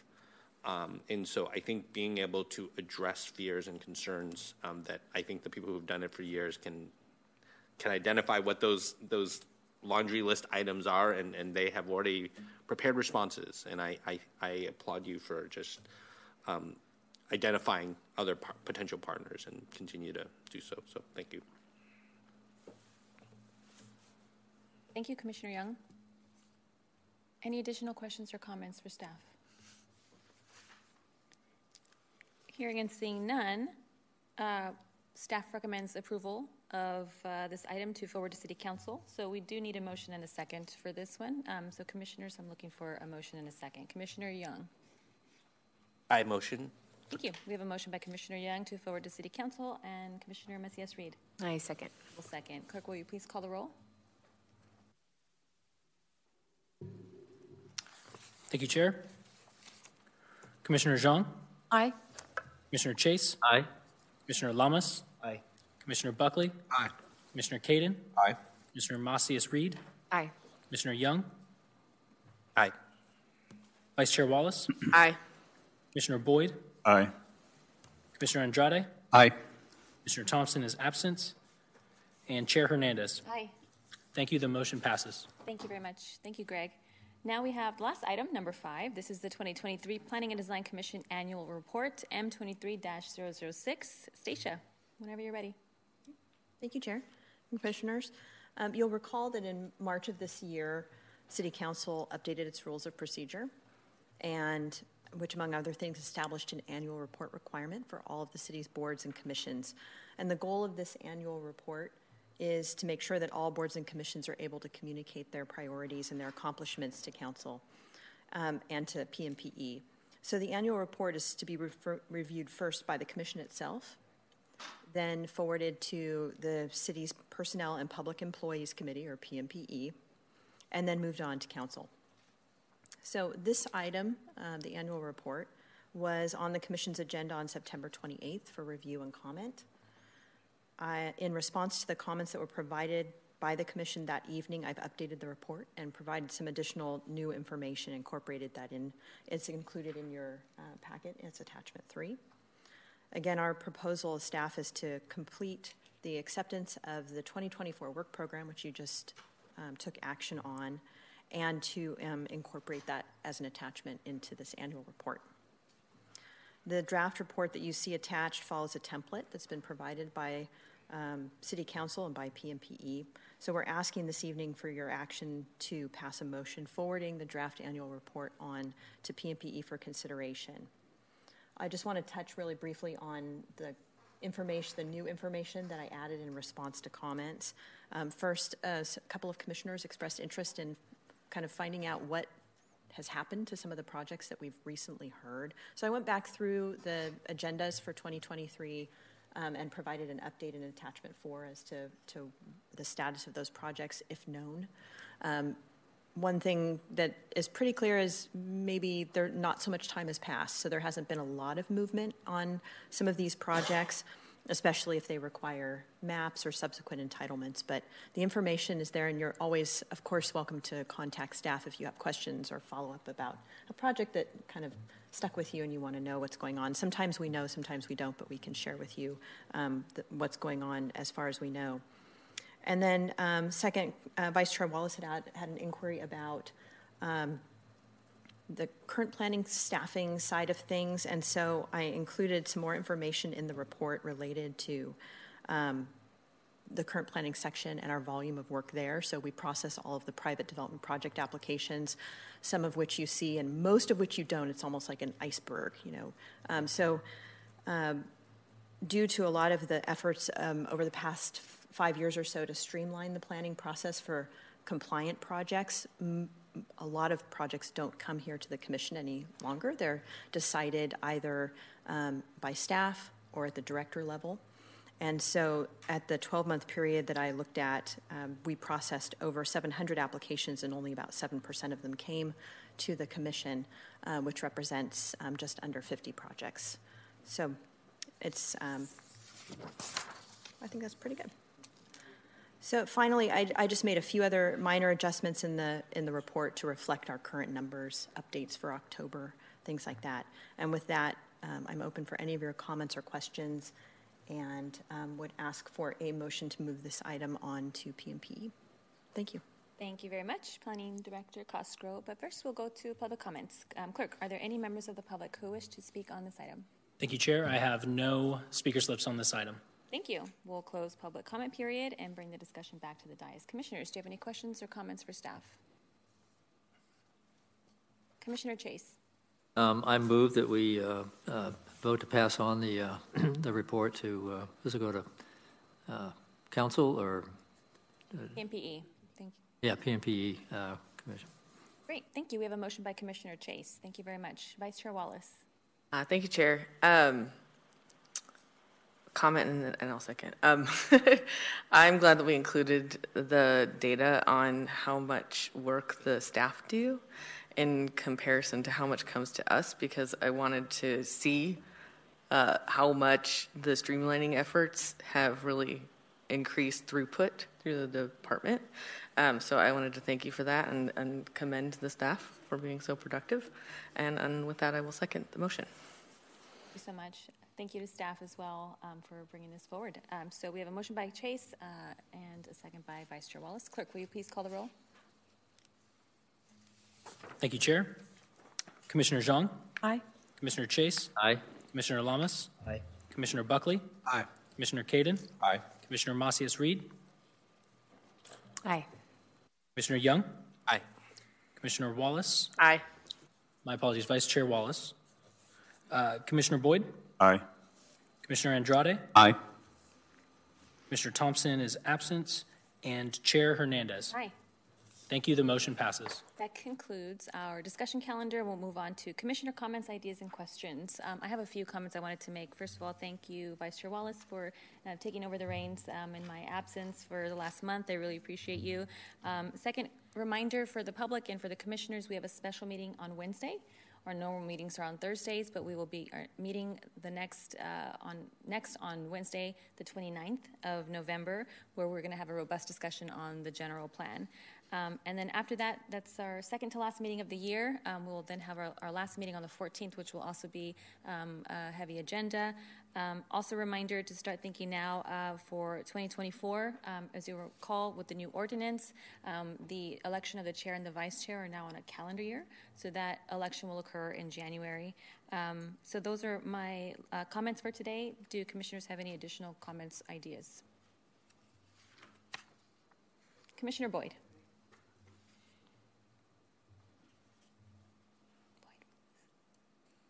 game of touch, touch, touch, fall. Um, I'm going to ask again. I won't ask, uh, not again, but I'm going to ask uh, for uh, Chair Hernandez, who may have uh, not been able to hear my comments at the end of last meeting. Is there any opportunity for this commission to get one of those very nifty pullover shirts that I saw the Yipsy uh, commission wearing uh, in their last or meeting within the last month? And that would be a question I'm looking at Jacob since he answered the question last time, stating that uh, YPCE had had or has a budget, and that's how they were able to afford their shirt. So I'm just asking if you had not seen those shirts, they are just absolutely fantastic. Commissioner Boyd, I appreciate the pride in the Planning Commission. Did you say polo shirts? Well, I just use polo as uh, deference for pullover. Uh, I should have said pullover. and not um, okay. advertising anybody. My apologies, but thank you for correcting that. I will defer to staff.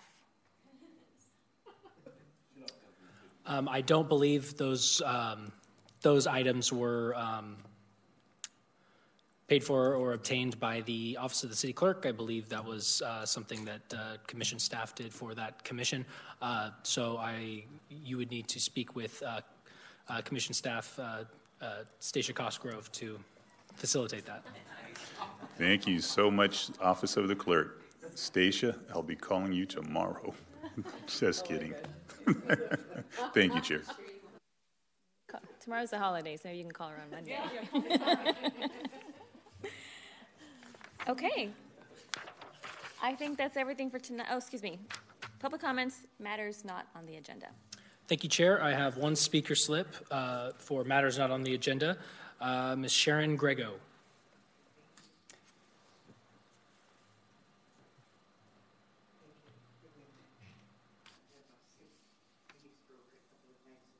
Oh, no.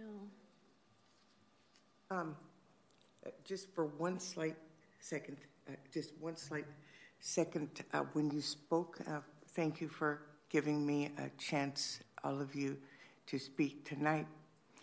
Uh, just for a little second, um, um, I'm sorry, I can't remember the developer at the moment that um, kind of like redid the uh, heart center at Mercy General Hospital. But he was a Greek man, uh, you know, a developer. A developer. Myself, uh, Sharon Grego, I am a second generation Croatian American. That being said, uh, Saparovic Domic developers have been around for a long, long time. You, you might, it wouldn't hurt, you could possibly it, just maybe try and contact them. And now, the matter of topic that I'm going to speak on for a minute uh, the, uh, uh, uh the dangerous conditions at the Shasta Hotel. And I don't know if all of you were aware, but I wasn't home when a stabbing shortly after noon when the boss, or so I'm told, well, it's, it, it's kind of irrelevant. Any of, they say the boss wasn't there and had shortly uh, before gone to lunch and da da da. And it was very horrifying to arrive in the lobby there, where I've lived for over two years. One of those was in a contract to more quickly earn the housing choice voucher. That being said, I still have the voucher, and a meeting was canceled. No, it really was, but that's okay. That is okay. I was supposed to have a meeting today. I really was at 2:30 to negotiate certain things that I shall not talk about. But the good things. It was something good that was going to happen for me, and and I go away uh, uh, and be somebody else, and, and they get to do that. But it's so sad that look, we all have deficits, but when those who have unresolved things and are sent to the Shasta for whatever purpose, and then they come in and they know exactly what they're doing. And, and you just say the smallest of things or make some usual joke. They make or try to make something of it that it's not. Honest to God. Now, this is ridiculous. And, and, and like that. One lady was stabbed, you know, you know, in the throat. But, you know, they say, you know, in America, anyhow, they say, you know, if you can't say something good, don't say it. But, but, but, but it's, hmm, I'm not complaining, but I'm saying for a minute, the Shasta Hotel has just had that reputation of not being such a good place or a good place to go. That being said, today, today proved that out. You know what I'm saying to you. Thank the you for your comments, with- ma'am. with- Uh, is still in the med center. She's sti- uh, expected to survive. The other lady just got some defensive wounds when she tried to take over and help the, I mean, fight off the perpetrator person. Thank you for listening. Thank, Thank you you. now. Thank you so much for bringing your concerns here tonight. Um, it sounds like a very scary situation, and you stayed around City Hall and um, all night to let us know uh, your experience. Um, so we know that this is very important to you. We would love to get your contact information to be able to follow up af- to be able to follow up with you afterwards to see if there's anything we can do um, at the city level. Thank you so much. Thank you. That. Do we have any additional speakers? I have no more speakers. Great, thank you. That concludes um, our agenda. The meeting is adjourned at 8:56 PM. Have a good night. Okay, sorry. All right.